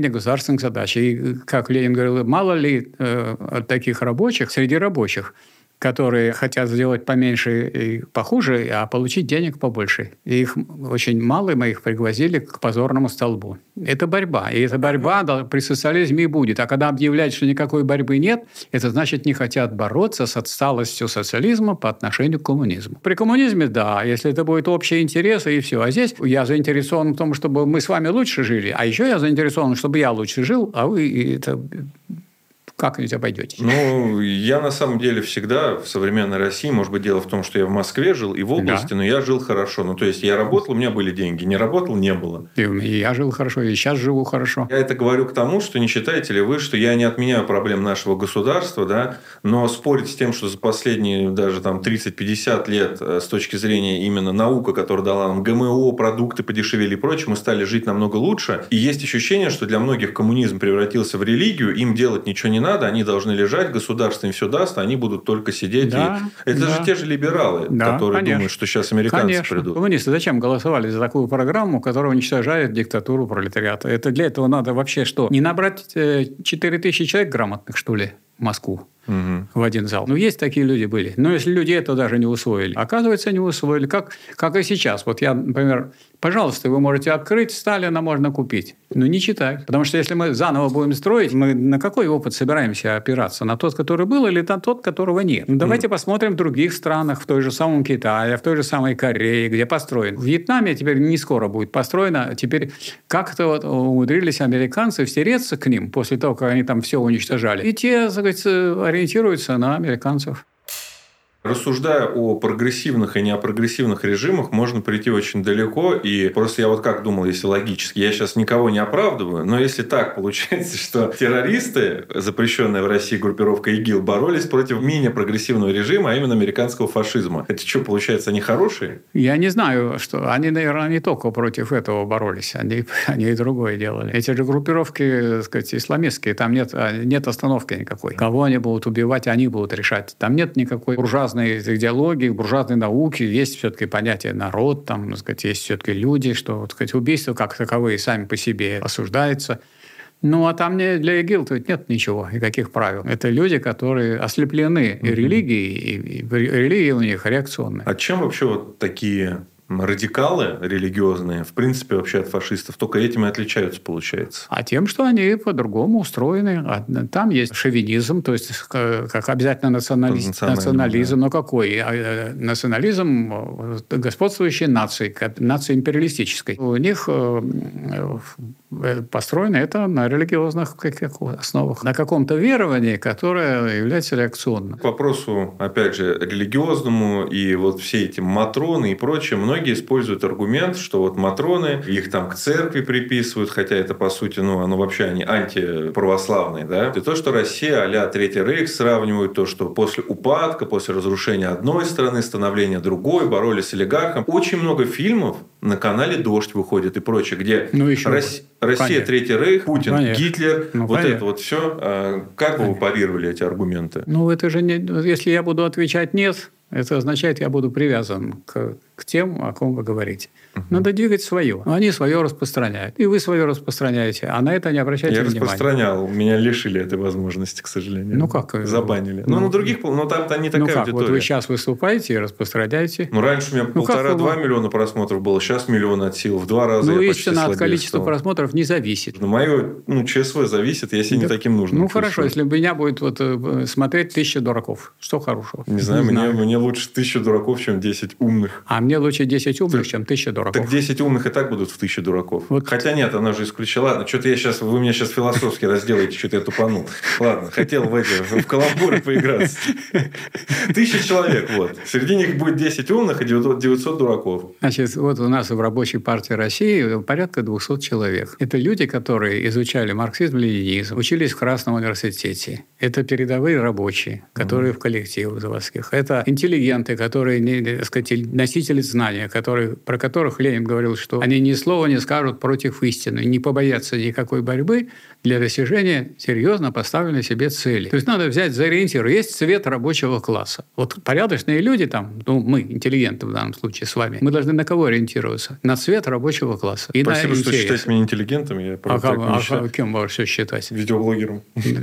Это отдельный класс уже. Блогер – это некоторые прослойка в рядах интеллигенции. Вы же занимаетесь чем? Идеями. Идеи, вопросы все у вас по идеям, и ответы все вам связаны с идеями. И вы выступаете как выразитель определенной позиции. Вы ее оттачиваете. Ну, все это делаете и совершенствуете в этом. И для этого те, кто на вас нападает, они вам это помогают делать. Кричат против вас, диких есть. Yeah вы на верном пути. Но мне важнее просто понять, в принципе, как этот мир устроен, потому что мне причем вот я в свое время же пришел к левым идеям от да. Э, либерализма. Я был прям Айн Рэнд, сторонником, мне нравилась идея, но я понял, что там даже у них коммунизм наступает в конце книги «Атлант расправил плечи». Они обмениваются плодами своего труда и денежную систему минуют, насколько я помню. Да. И просто базис не тот. Я вообще понял, что все государства друг от друга не отличаются, только одно важно, в чьих интересах, и все. А так репрессии, да. цензура всегда будет. Но денег у нас не было. Это не деньги. Угу. Потому что деньги – это товар эквивалент. А у нас не товарное производство, у нас непосредственно общественное, диаметрально противоположное товарному производству. Диаметр... Во время социализма, когда построили, производство диаметрально противоположно товарному производству. А я, кстати, вот этот тезис про товарную денежную систему взял у Кагарлицкого, когда я его еще смотрел, пока там не начались Я где-то лет 10-11 по просьбе одной коммунистки, главного редактора журнала «Международный коммунистический обзор», она меня попросила дать отрицательный отзыв на эту самую книгу. Говорит, всех путает нас этот Кагарлиц. А у него написано «Марксизм не рекомендую рекомендованы да. к изучению. Его сейчас в итоге посадили, правда, не за то, что он что говорил. Я? А его посадили за дело, а то, что он писал, и его дело – это разные вещи. Мне это ее все он время обманщик, жулик. «Вестник бури». Жулик. Вот, с которого я тоже А «Вестник общался. бури» то же самое. Тоже Французский агент. Вам что, буря нужна или победа в бою? Мне буря не нужна. Если можно тихо проплыть, хорошо. Если, значит, будут мешать, будет буря, мы поспорим и поборемся. Мы с ней любимой песней Ильича. А Сталин говорил, вот у нас на Енисее поднимается ветер, а начинает нести лодки прямо на камни. Одни тогда в ужасе кидаются на дно, закрывают э, лицо руками, их разбивает об эти камни, и они погибают. А другие говорят, давай, значит, на весла, давай, круче, поднимай. И эти проходят. Вот Сталин таким был, и Ленин таким был. Это борцы. Нужны борцы, а не те люди, как слюнтяи, которые будут все время ныть. Нас мало. Истина от количества не зависит. Если тысячи людей считают, что дважды два – пять, а один считает, что дважды два – четыре, все-таки дважды два – четыре.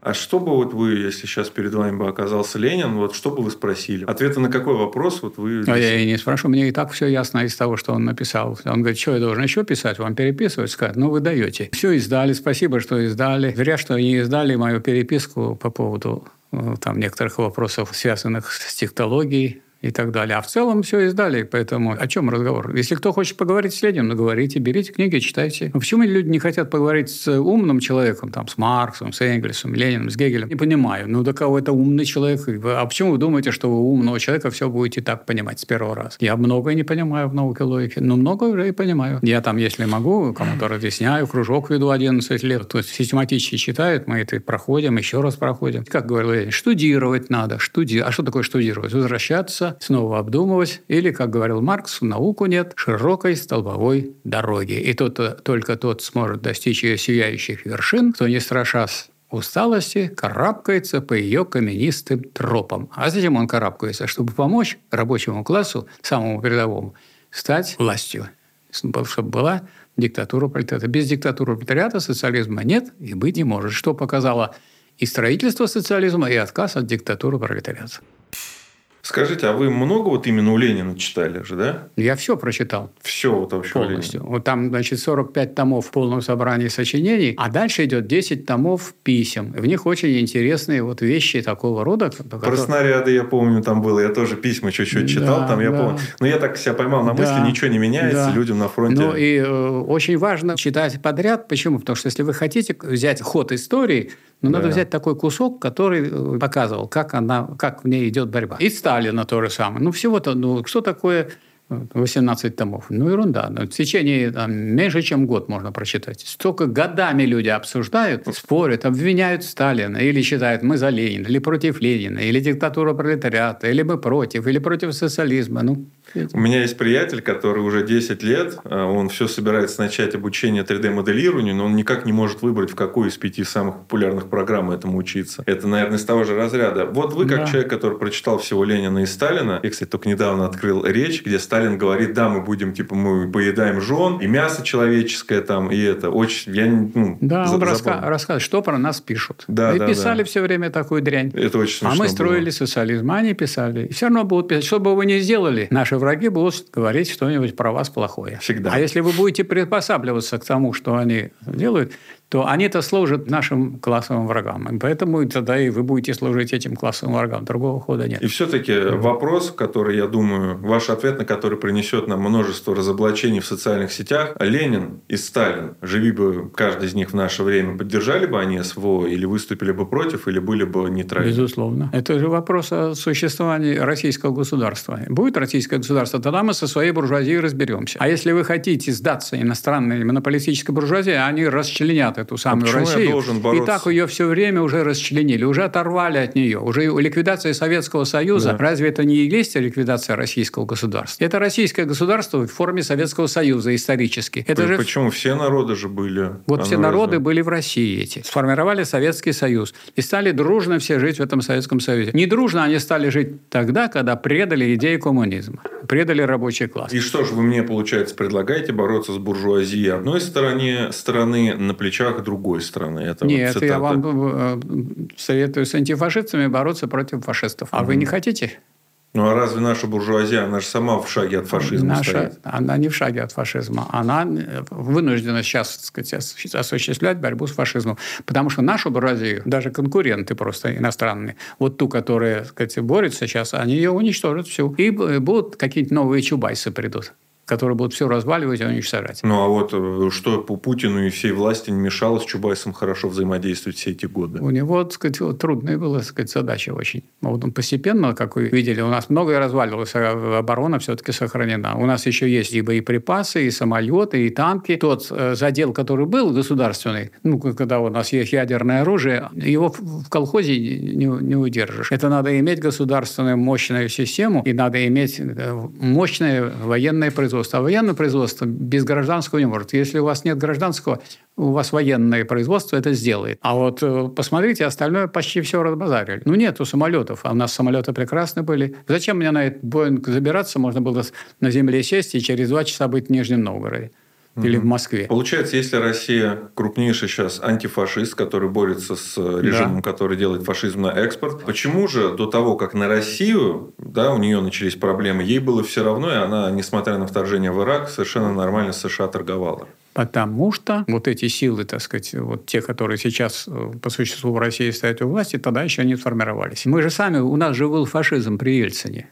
Да. А как вы сразу хотите от фашизма э, быстро перескочить? Вот эти уставные суды уничтожены, субъектов федерации тоже уничтожено. Просто есть там соответствующий совет, большой иногда собирается. Он ни, никакой роли в государстве не играет для обсуждения вопросов. То есть все было приготовлено для уничтожения. Кто-то, кто это понял, та часть буржуазии, которая поняла, поняла еще и то, что и, и буржуазию уничтожили. Русских уничтожат всех, кроме предателей.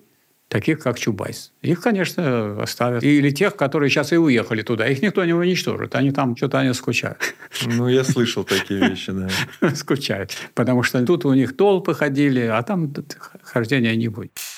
Вопрос э, от Василия Садонина, может быть, слышали о нем, канал «Выход есть». Не будет ли разумней сдать, соответственно, Крым и Донбасс, да, это его просто цитата, я с этим, если что, не согласен, просто не могу не спросить, построить маленькую коммунистическую Швейцарию и потом отвоевать все эти территории обратно? Значит, в условиях империализма маленькие Швейцарии ничего не могут. Поэтому эта вот идея гнилая. Она, кстати, это называется такой шовинизм, причем мелкотравчатый совершенно. Ничего. А он считает, что он просто идиот, вот человек, который вот это предлагал? Ну, это, можно сказать, суждение вроде наклеивания ярлыка обычного. А я тут политический ярлык. Он, он представитель вот такого мелкобуржуазного шовинизма. Он думает, что можно знаете, карликовыми какими. Карликовые государства в империалистическом мире вообще ничего не стоят. С ними вообще никто не считается. Ну, зачем разделили Югославию? Чтобы можно было душить всех по отдельности. Тут, опять же, Олег Камолов считает, что это, наоборот, невыгодно. У нас с ним была тоже дискуссия. Он сказал, что делить Россию на маленькие колонии невыгодно, потому что с одной большой Россией проще договариваться, чем с кучей маленьких колоний, потому что это бюрократический аппарат раздувает. Ну, вот с Ельцином договаривались, а с Путиным не договариваются. Это вот его положительная черта. Потому что с Ельцином договаривались о развале России и у нас, и об этом Путин говорил, у нас на всех оборонных предприятиях стояли столики, там стояли американские специалисты это с флажками. И во самых секретных цехах. Это предатели, изменники Родины. Той, которая есть. У нас э, мы можем оглядываться там. И вот я прожил достаточно много при социализме, а теперь живу при капитализме. Но я в России живу. А есть изменники Родины, которые, так сказать, мама заболела, я побежал к другой маме. Ну вот вопрос тогда, что такое Родина? Э, очень популярный тоже тезис о том, что у пролетария Родины нет. Для него Родина то, где он владеет средствами производства. После того, как был создан этот труд империализм как высшая стадия капитализма, и после того, как Ленин в двух работах о лозунге Соединенных Штатов Европы и военная программа социал-демократии показал, что революция может в современных условиях империалистических произойти только в одной стране. Поэтому в этих условиях больше говорить о том, что сейчас все возьмутся и все поднимутся, это все проехали давно. Это проехали 200 лет назад. Это старье. Угу. Его выбросить надо в помойку и больше это не повторять. То есть все-таки у пролетария должно быть отечественное понятие Родины. Да. При империализме вот создастся ситуация такая, что здесь вот, скажем, силы социалистические сильные. Вот, скажем, как кто-то сейчас может бороться с коммунистическими силами, а коммунистические силы поддерживают, так сказать, эту спецоперацию. Вы не будете с ними бороться, это невозможно. А с чем сейчас борется, вынуждено бороться наше буржуазное государство? А с предателями России вообще, которым плевать не вообще очень борется, на Россию. честно говоря. Не очень. Не очень старается. Не очень. Ну как, сколько он иноагентов много много. И книги их также продаются, песни их также висят со словами «Орки», «Аркастан» и прочее, прочее. Ну, курочка клюет по зернышку. Но это положительное мы должны отметить. Да, но вопрос в том, как их государство потом не простит ли и не скажет «Ладно, прощаю, возвращайтесь обратно». Может, буржуазное государство, поэтому, надо, поэтому не надо надеяться только на государство. Поэтому нам государство не запрещает создавать общественное объединение, партии. Пожалуйста, боритесь. Вам запрещают? Нет, мне не запрещают. Меня устраивает такое государство, которое, так сказать, не мешает мне бороться за то, что я считаю нужным. Почему? Справедливо. Да. А, а другого нет. Я бы сказал, вот давайте будем бороться там, где меня нет, и того, чего нет. То есть это оправдание к тому, чтобы ничего не делать. Это бездельники все. Политические бездельники придумывают всякие отмазки от того, чтобы бороться за Россию. А я вот с вами полностью согласен в этом моменте, но многие скажут, так это же а такая вот риторика капиталистическая, вот этих да. бизнес-тренеров, типа берись и да. делай, никого не жди. Оно же все да. же должно само происходить, мы же должны не просто знаю. лежать не, и не получить. Знаю. У меня все напечатано, что я говорю, примерно 370 публикаций. Пусть товарищи почитают, я на этом всегда стоял. И когда был социализм, и когда его не стало, и когда он разложился. И, потому что наука – это есть наука. Ну, есть технические науки, есть э, науки общественные. Если вы не хотите считаться с крупнейшими учеными в этой области, я, я почему говорю о Ленине и Сталине? Потому что после Маркса и Энгельса идут Ленин и Сталин. И больше никто рядом не стоит. И тем более каких-то государственных деятелей нынешних сейчас. Нет, они не такие. Вы говорите, невозможно э, коммунизм строить в Швейцарии маленькой, а вот КНДР, они же на какое-то долгое время вообще одни остались. КНДР? Да. Никогда они не оставались. В 93 году по предложению, так сказать, Компартии КНДР была сформирована делегация Российской коммунистической рабочей партии. Я был там председатель. И еще два человека. Фетисов Борис Лаврентьевич, который разработал вот, фаши... теорию фашизма на экспорт. И Хохлов из Ленинградского телевидения. Мы там были две недели, прошли и проехали, так сказать, по всей КНДР, увидели, как замечательно люди там живут, а живут они так, как жили мы угу. при социализме. И у них прекрасная культура, прекрасная наука. Это страна утренней свежести, никакой дряни, этой грязи всей, которая здесь все измазано сейчас уже. Да, у них, потому что есть ракеты, у них есть ядерное оружие. Суверенитет. И там нас встретила делегация нашего Министерства обороны, которая mm предлагала нам, ребята, давайте полетим с нами. У нас большой военный самолет. Я говорю, мы не полетим с вами, потому что у нас как бы мы по этой линии идем, там политической, через Трудовую партию Кореи, как партия. Не, мы с вами не полетим, а так э, будем дружить. Не рвали никогда связь с корейцами. То есть только на словах это Только было? на словах. А если что, начинают на них наступать, тогда Китай и Россия говорят,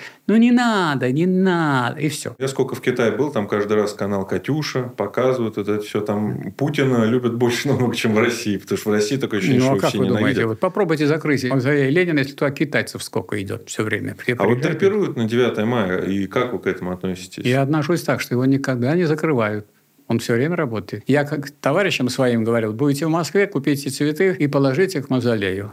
А Но... если меня не пустят, положите там, где пустят. И однажды я сам тоже приехал туда и, и купил хороший букет роз и к мавзолею. А меня этот не пропускает. Я говорю, ну нету. А где у вас, говорю, черта? Вот мавзолей закончился, и Красная площадь начинается. Он говорит, ну вот здесь. Вот хорошо. Я раз сюда. Он так посмотрел, говорит, ну ладно, давайте. И пошел и понес.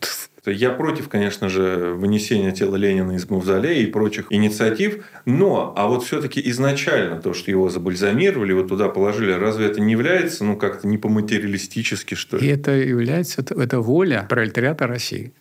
Ее надо уважать. Я, например, ее уважаю, а вот люди, они же решают вопрос хоронить. Вот те люди, которые тогда, не мы решаем.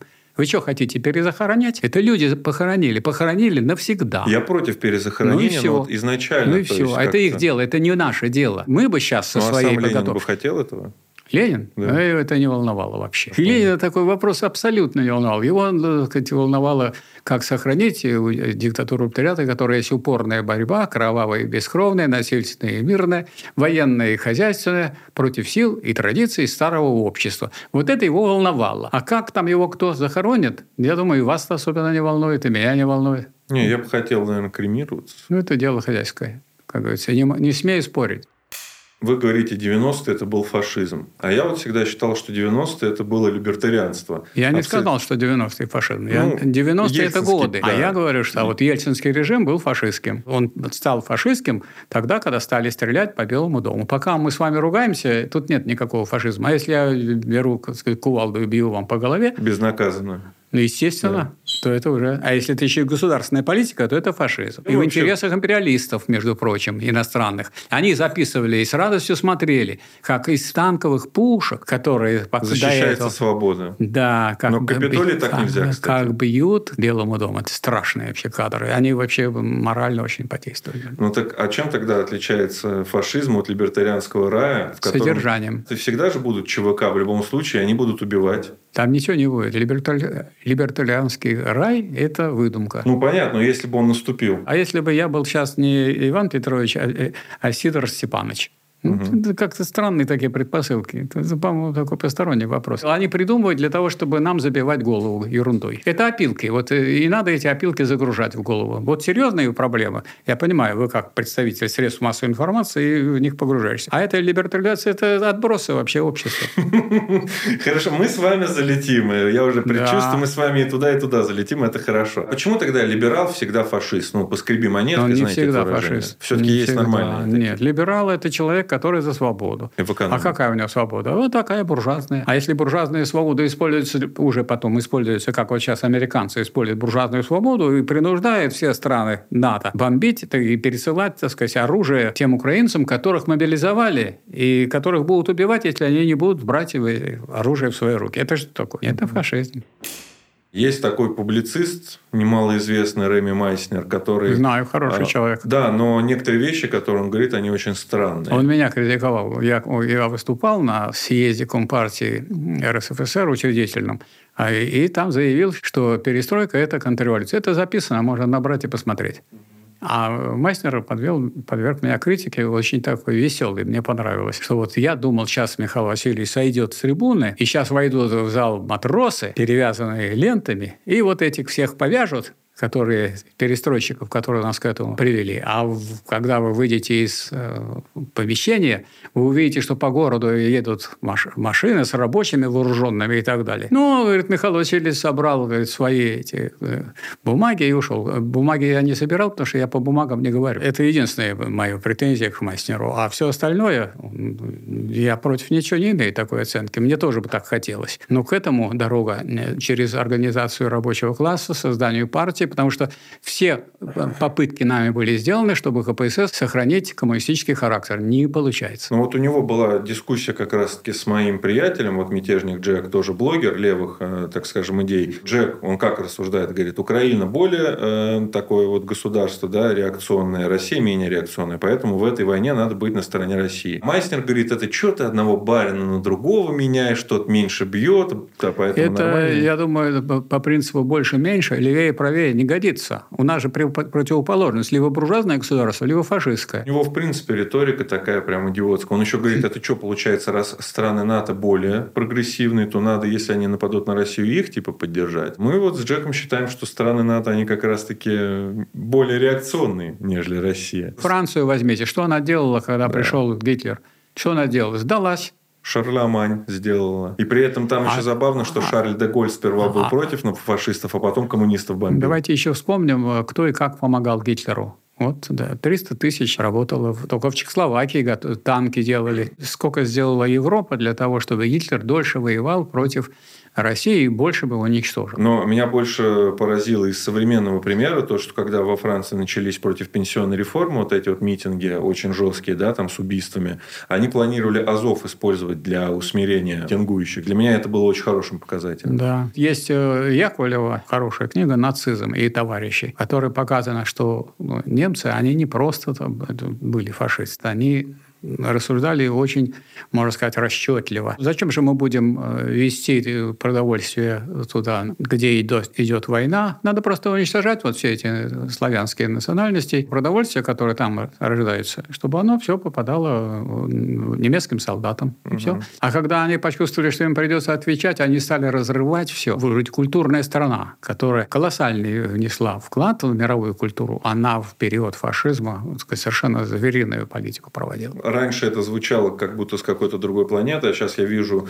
риторику о том, что русские это не люди. И ну, мне становится понятно, как это и тогда работало. Конечно. Тем более, при этом нас обвиняют еще в том, что мы говорят, что мы не люди, но при этом мы еще и фашисты, и поэтому мы не люди. Это такое бесчеловечивание, которому, наверное, бы и Геббельс позавидовал. А мы должны сказать, объяснять научно, что такое фашизм, когда он появляется, в какой форме он существует. И сказать, тем более, вот тот же Яковлев раскапывает их преступления. Они еще, еще не все раскопаны. Ну, это, я думаю, и нас ожидает после СВО. Много чего узнать и офигеть. Я надеюсь, это будет увековечено в искусстве. И возвращаясь вот э, к Рэме Майснеру, я просто смотрю, как будто бы поддержка России хоть какая-то, хотя бы допущение, что, может быть, Россия просто защищается, это настолько непопулярная позиция. Меня даже Клим Саныч разочаровал очень сильно, когда говорил, что типа, там надо аля расстреливать руководство фашистского батальона, если вам отдают такой приказ, который вы считаете надо расстреливать. Казалось бы, адекватные люди. Я в какой-то момент из марксиста скатываюсь в мизантропию. Мне просто хочется, чтобы Значит, человечество было уничтожено. Значит, для того, чтобы нет, с этим вот отрицательным, о чем мы говорили сегодня, бороться, нужна партия. И партия не просто, что собрались люди, а партия определенного класса, рабочего класса. КПСС закрыли в 91 году, в 93 году образовалась РКРП,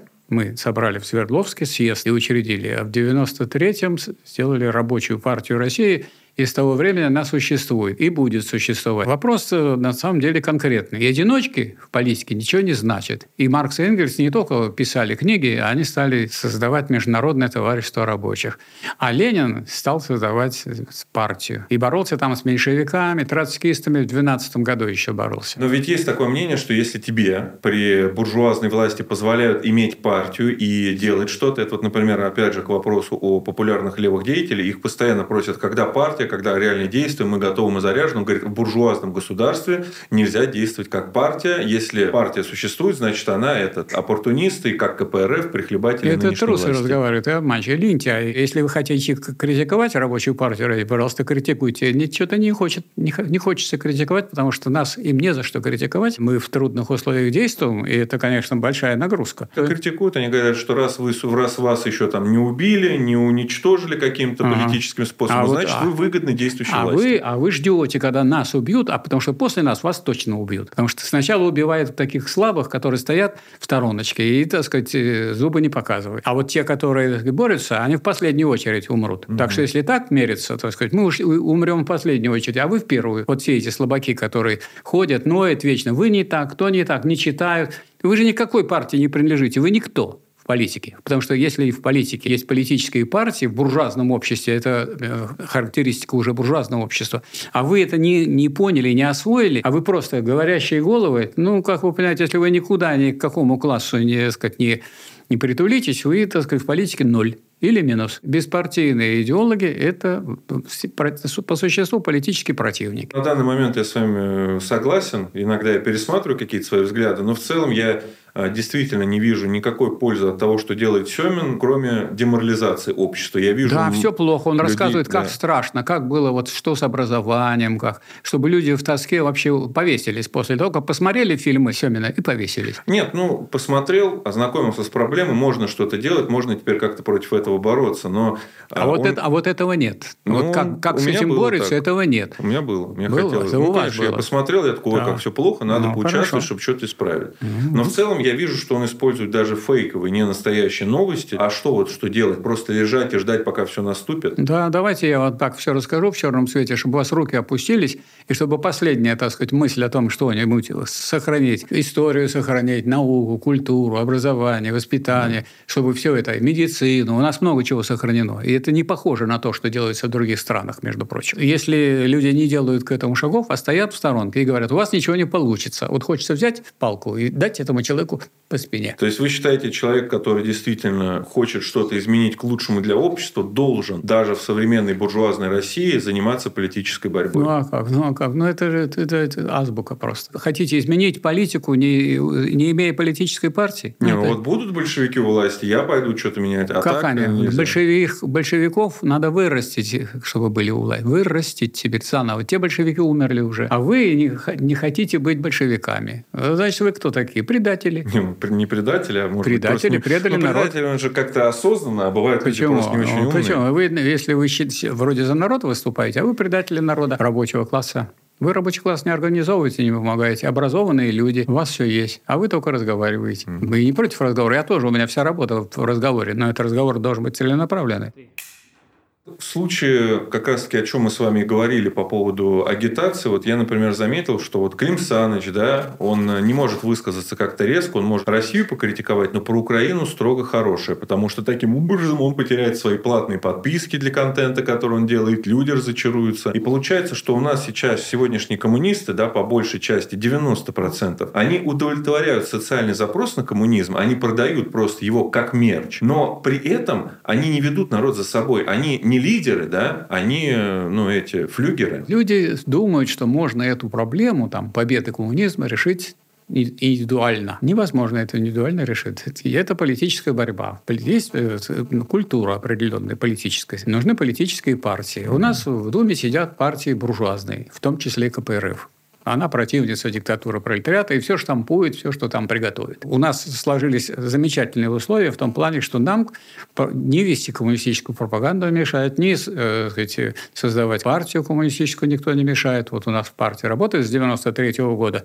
Никаких у нас столкновений с властями не было, хотя мы, так сказать, везде выступали с коммунистических все, позиций. Все, значит, вы оппортунисты. Вот и все. Нет, значит, мы знаем свою позицию и знаем законы.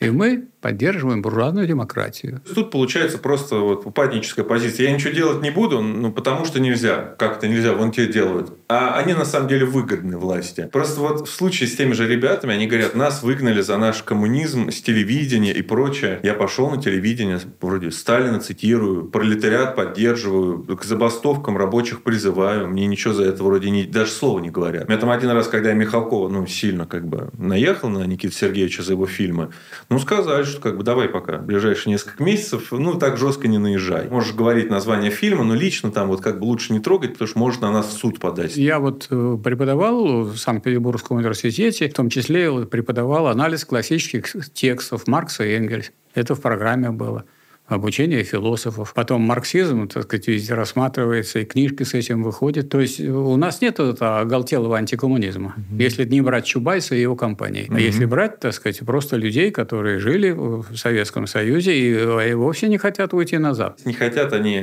совершенно, получается, ничего делать. А как вот вообще объединяться вот в эту партию, если постоянные расколы? Большевики на меньшевиков, эти у нас там нет, на У нас нет расколов. У нас мы вот исключаем тех людей, которые выступают против вот этой политики, против против руководящей роли рабочих в партии. И они создают свою партию и говорят, нет? Нет, ничего не получается у них. Они сначала уходят празднично, а потом э, тают просто, растают. Партия должна быть завязана на большую науку, на мощный класс рабочий. Вот мы ориентированы на рабочий класс и на марксизм. У нас действует общественный Красный университет, который вот сейчас с 1 октября снова начнет работу, и любой человек мира может в электронной почте угу. поступить в Красный университет и учиться. И вы предпринимаете конкретные какие-то еще действия. Потому что вот если меня, например, постоянно спрашивают, что я могу там сделать, я вот могу ваш ресурс порекомендовать, конечно. чтобы он да, присмотрелся конечно. и, может быть, вступил. Конечно. Но если нет экономической борьбы, как люди вот эту ступень, если они не проходят, они не могут э, успех получить и в политической борьбе. Ну и вопрос. Приходят, условно, они гипотетически к власти, а что, они даже не понимают, как эти механизмы в принципе работают, что они да. делать будут. Это логично. Да, то есть сначала люди, вы тут потренируйтесь, пока вы, мы за, ни за что не отвечаем. Вот мы же за это успех это или не успех операции угу. непосредственно не отвечаем. Вот пусть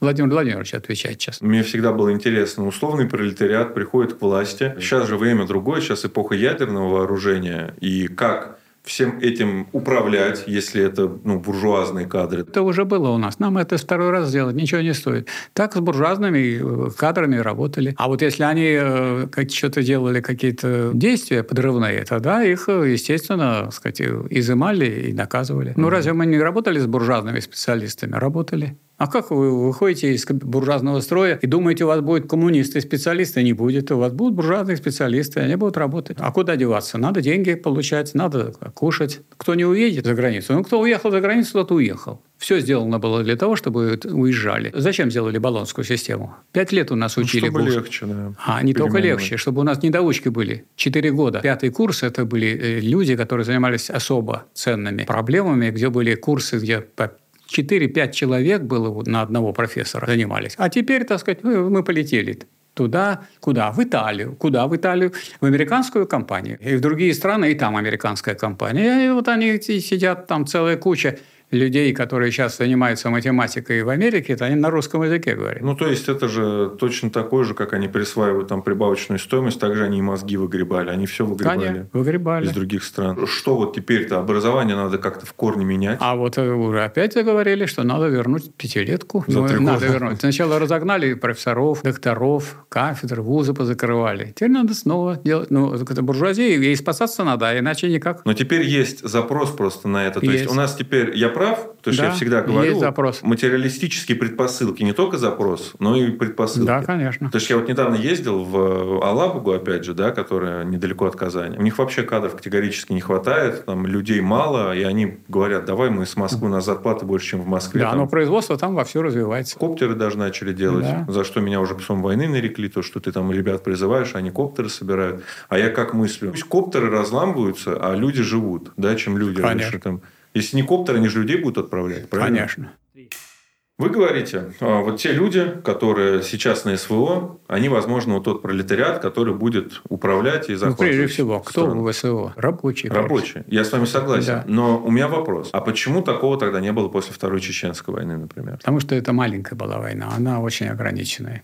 Она была, так сказать, каким-то местным явлением. А это, это это война России. И за Россию, потому что это вопрос о том, останется Россия, тогда мы с вами будем так сказать, думать, как из ней сделать коммунизм. А если ее не будет, то и не надо и будет и думать. Я иногда, честно скажу, я начинаю в этом сомневаться, потому что вот вообще все вокруг, вот все вокруг, вот даже я на телевидении российском работаю, там либералы. Я общаюсь в кругу своего общения, вот у нас буквально 2-3 человека, которые вот с вами одной точки зрения, все остальные нас как только не называют социал-шовинистами, ну, вот Мар- предателями. Марс говорил, все подвергай сомнению. Но это не значит, что вот если это, на этом остановиться, то это все подвергай сомнению, чтобы докопаться до истины. А они не докопаются до истины, а просто подвергают все сомнению. Это кто такие люди? Это люди, которые рефлектируют. У них рефлексия, отражение. Они ничего самостоятельно не могут делать. Они вот ждут и того, когда можно будет на готовенькое прийти и опять нормально жить. Подсбивают, особенно когда нас всех сносят с Ютуба, а они просто еще глумятся, хотя работают на ну, продолжают на буржуазной платформе, и их как раз-таки не сносят, потому что то, что они говорят, я таких, знаете, как называю, ксенопатриоты. То есть они вроде, да, мы за Россию, но мы за другую Россию. Вот эта Россия, она должна быть там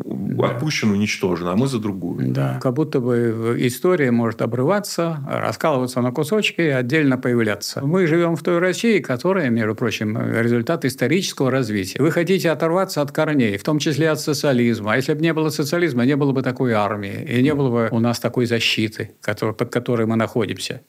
А иначе нас давно бы проглотили. У меня есть приятель, с которым мы общаемся. Он очень хорошо разбирается в теме КНДР, он большой сторонник, но он прям чучхе. Он говорит, что проблема Советского Союза главная, то, что Сталин не продумал вопрос с преемником, а вот в Северной Корее этот вопрос решили. И поэтому там удалось сохранить социализм, несмотря на все. Вы не согласны вот с этим? Дело в том, что э, гении, такие как Ленин и Сталин, часто не, не рождаются. Поэтому продумайте вопрос с преемником, вы не продумаете, вы проголосуете, кого-то изберете. А вот желающих на это место попасть было много. И вот Хрущев пролез. А вот многие люди, э, особенно хорошие коммунисты, в войну полегли. Кто шел вперед? Кто шел в атаку? Лидеры, да. Лидеры, коммунисты, прежде всего. Как раз ослабелые очень партии. И самые твердые, самые решительные. Вот я, например, опирался на поддержку, в том числе там, в научных вопросах, на фронтовиков. Они не боялись, они не спрашивали, сколько там будет против. Да, им плевать, что будут против. Они вот будут поддерживать и все. Ну а вот в КНДР же многие говорят, ой, да рассказывайте нам про свободу, у вас по наследству власть переходит. Но там же это не так, там же вот... Э, там не так. Она не по наследству, она переходит, э, из этих людей также требует. Другое дело, что, а если у вас другие варианты? Других вариантов очень трудно. Это трудно найти таких людей, которые на этом стояли. У вас какие-то претензии есть к работе там вот этой э, женщины, которая родственница руководителя партии? Нет претензий. Какие претензии? Или они там жируют, или они получают, или они, наоборот, преследуют тех, кто э, не работает для народа. Там каждый партийный руководитель, кроме одного человека, первого секретаря генерального, должен месяц отработать в течение года неосвобожденным секретарем партийной организации какого-нибудь завода или колхоза. Вот он там посует в воду этот самый рис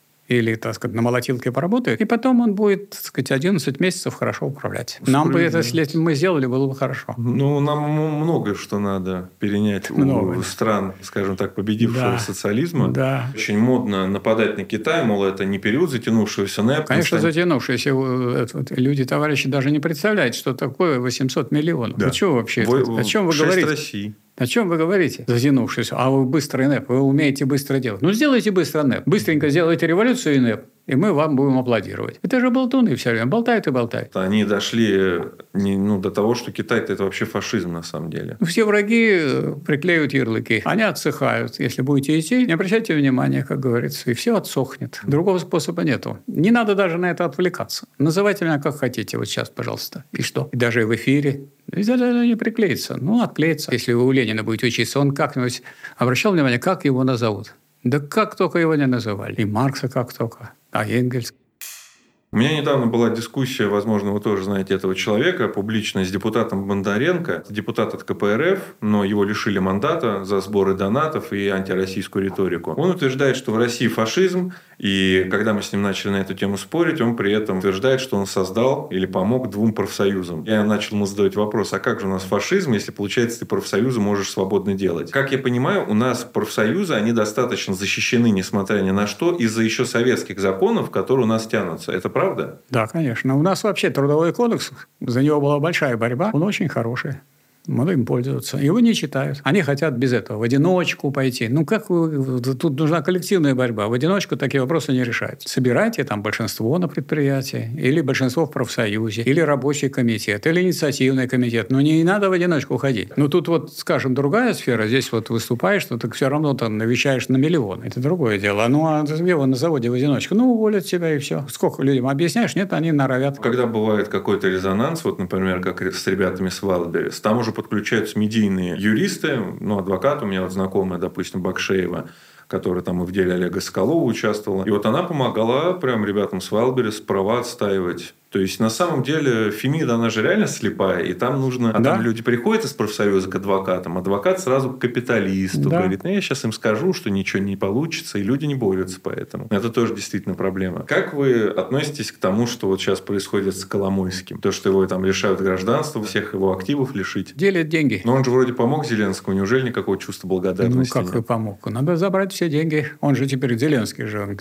президент. Надо забрать все деньги. У кого забрать? У рабочих нельзя. Рабочих вот от послать пусть умирают, крестьян послать пусть умирают, а у Коломойского отобрать, потому что надо быть богатым, и тогда будешь даже иметь э, голос по отношению к Соединенным Штатам Америки, тоже будешь богат. А если ты никакой, так и будешь только на побегушках. Это внутренние разборки.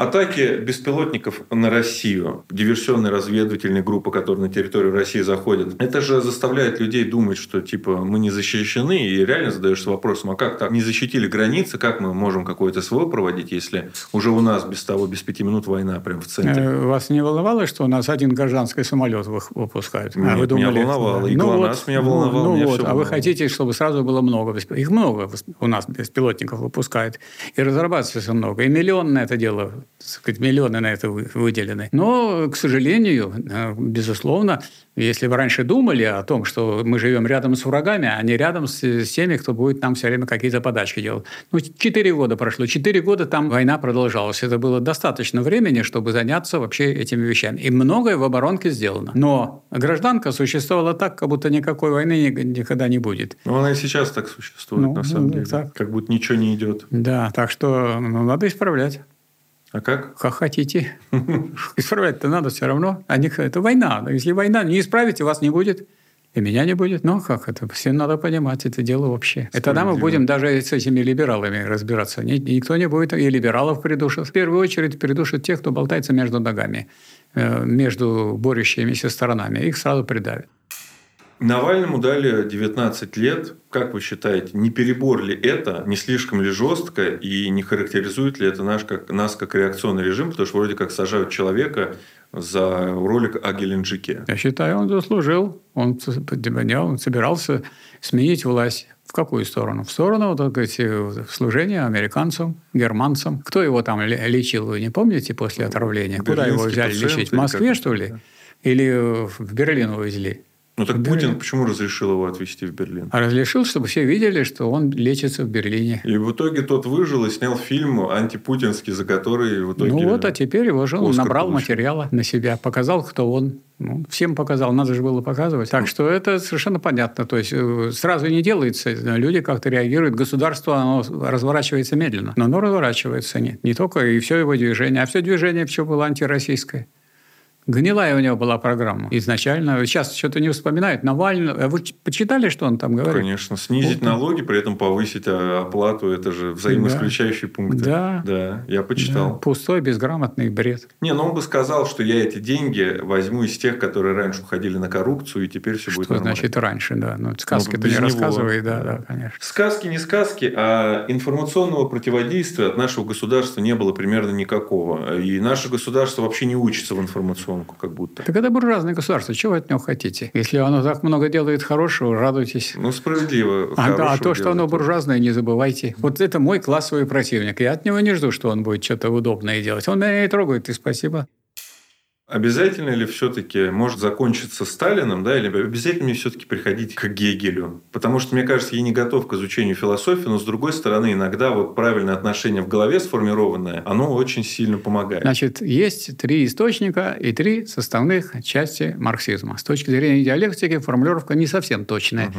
потому что части, говорил Энгельс, лишь у трупа. Поэтому надо, чтобы три источника и три момента марксизма. Марксизм нельзя изучить только, если я знаю только политэкономию, я буду экономист а в других ни уха, ни рыла. Если я знаю только научный социализм, то я его выкину и сделаю научный коммунизм. Наука выдуманная, которой нет. Или если я не буду ни первого, ни второго делать, у меня останется политэкономия. Вот есть экономисты, которые свое бормочут, никто их не знает, они от политики отвернуты, от идеологии. Поэтому марксизм надо брать как целое. Кто его брал как целое? Вот те названные нами фигуры, они брали его как целое. К сожалению, других фигур нет. Хотя у Сталина, например, нет специальной экономической работы. Но из его экономических проблем социализма там есть противоречия. Можно понять, что средства производства, например, не товары. И не товарное производство у нас в целом. А вы вот себя считаете прям материалистом? Кого? Себя. Ну, а как же? Конечно. А не бывает иногда грустно от того, что ты такой, ну вот здесь вот, вот так вот, вот так вот это работает потому-то, потому-то, а ничего сверхъестественного нет. Мне так, например, в музыке иногда хочется поверить, что какой-то плагин, то есть программка, которую я на песню накину, да, она сделает мое звучание волшебным. Я даже не пойму, что, но он станет не, хитом ну, вы, только у вас, этого. может, какое-то поэтическое. Я все время занимался то математикой, потом экономикой, потом философией. Но я тоже себя считаю, что и, вот я вижу я... предпосылки, не верю, что что-то берется из ниоткуда. А, да? Ну, я занимаюсь наукой. И, и в науке я беру только выдающиеся, так сказать, какие-то достижения, выдающиеся произведения. Вы сказали Гегель, но Гегель, так сказать, это не сразу вы его проглотите. Заниматься нужно, ну, почитывать надо потихонечку. Скажем, под моей редакцией вышла наука логики Гегеля на русском языке. Мы ее выдаем выпускникам Красного университета, которые успешно сдали. Там написано в качестве предисловия. Я убрал все эти предисловия угу. ненужные, которые писали люди, далекие от марксизма, и поставил там означение воинствующего материализма. Если мы не будем изучать диалектику Гегеля, то мы не сможем устоять перед натиском реакции и лжи. То есть, если вы хотите победить в борьбе, ну, берите, так сказать, науку а, об этой борьбе, о противоречиях и борьбе противоположностей. Если вы эту науку не хотите осваивать, ну, значит, вы никогда в этом не победите. А как вы думаете, что будет после Путина? Все-таки биологический возраст определенно отмерен, как будто бы никакого преемника не готово и не, ну, какая-то неопределенность. Пока после Путина будет Путин. Но он же не вечный. Он не вечен. Но, с другой стороны, если он будет правильной дорогой идти, пусть пока управляет. Ну, не видно таких вот людей. Ну, вот меня это и пугает, честно говоря. Ну, что делать? Надо выращивать. Может, вы будете? Не, я... Ну, Хотя я Зеленский, если смог, то тут уже любого Не, можно, ну, интересно. Я, например, уже никак не могу претендовать, потому что мне 78 лет. А вам-то сколько вот? 33. Ну, вот 33 самое то, что надо. Да я уж столько наговорил, что любое это... Я там и про мамок шутил, и любое выступление будет сразу нивелировано, любую мою цитату вот, ставит и ставит. Вот и будете тогда учиться как сказать, защищаться. Я очень вам благодарен за то, что вы пришли. Я получил огромное удовольствие от нашей беседы. Надеюсь, от нее получили удовольствие и зрители. Мне какие-то вещи, как мне кажется, стали яснее, но я потом, пока буду нас с вами монтировать, я еще раз все это переслушаю. Спасибо. Может быть, что-то подумаю. Спасибо вам большое, Михаил И вам Васильевич. спасибо большое, потому что сказать, ну, то, о чем мы говорили, на самом деле интересует всех. Вы это чувствовали, и я это тоже понимаю. Они просто еще не все это знают, что их это интересует. Не все знают, но... да, так сказать. Но интересует. Спасибо. Да, спасибо вам.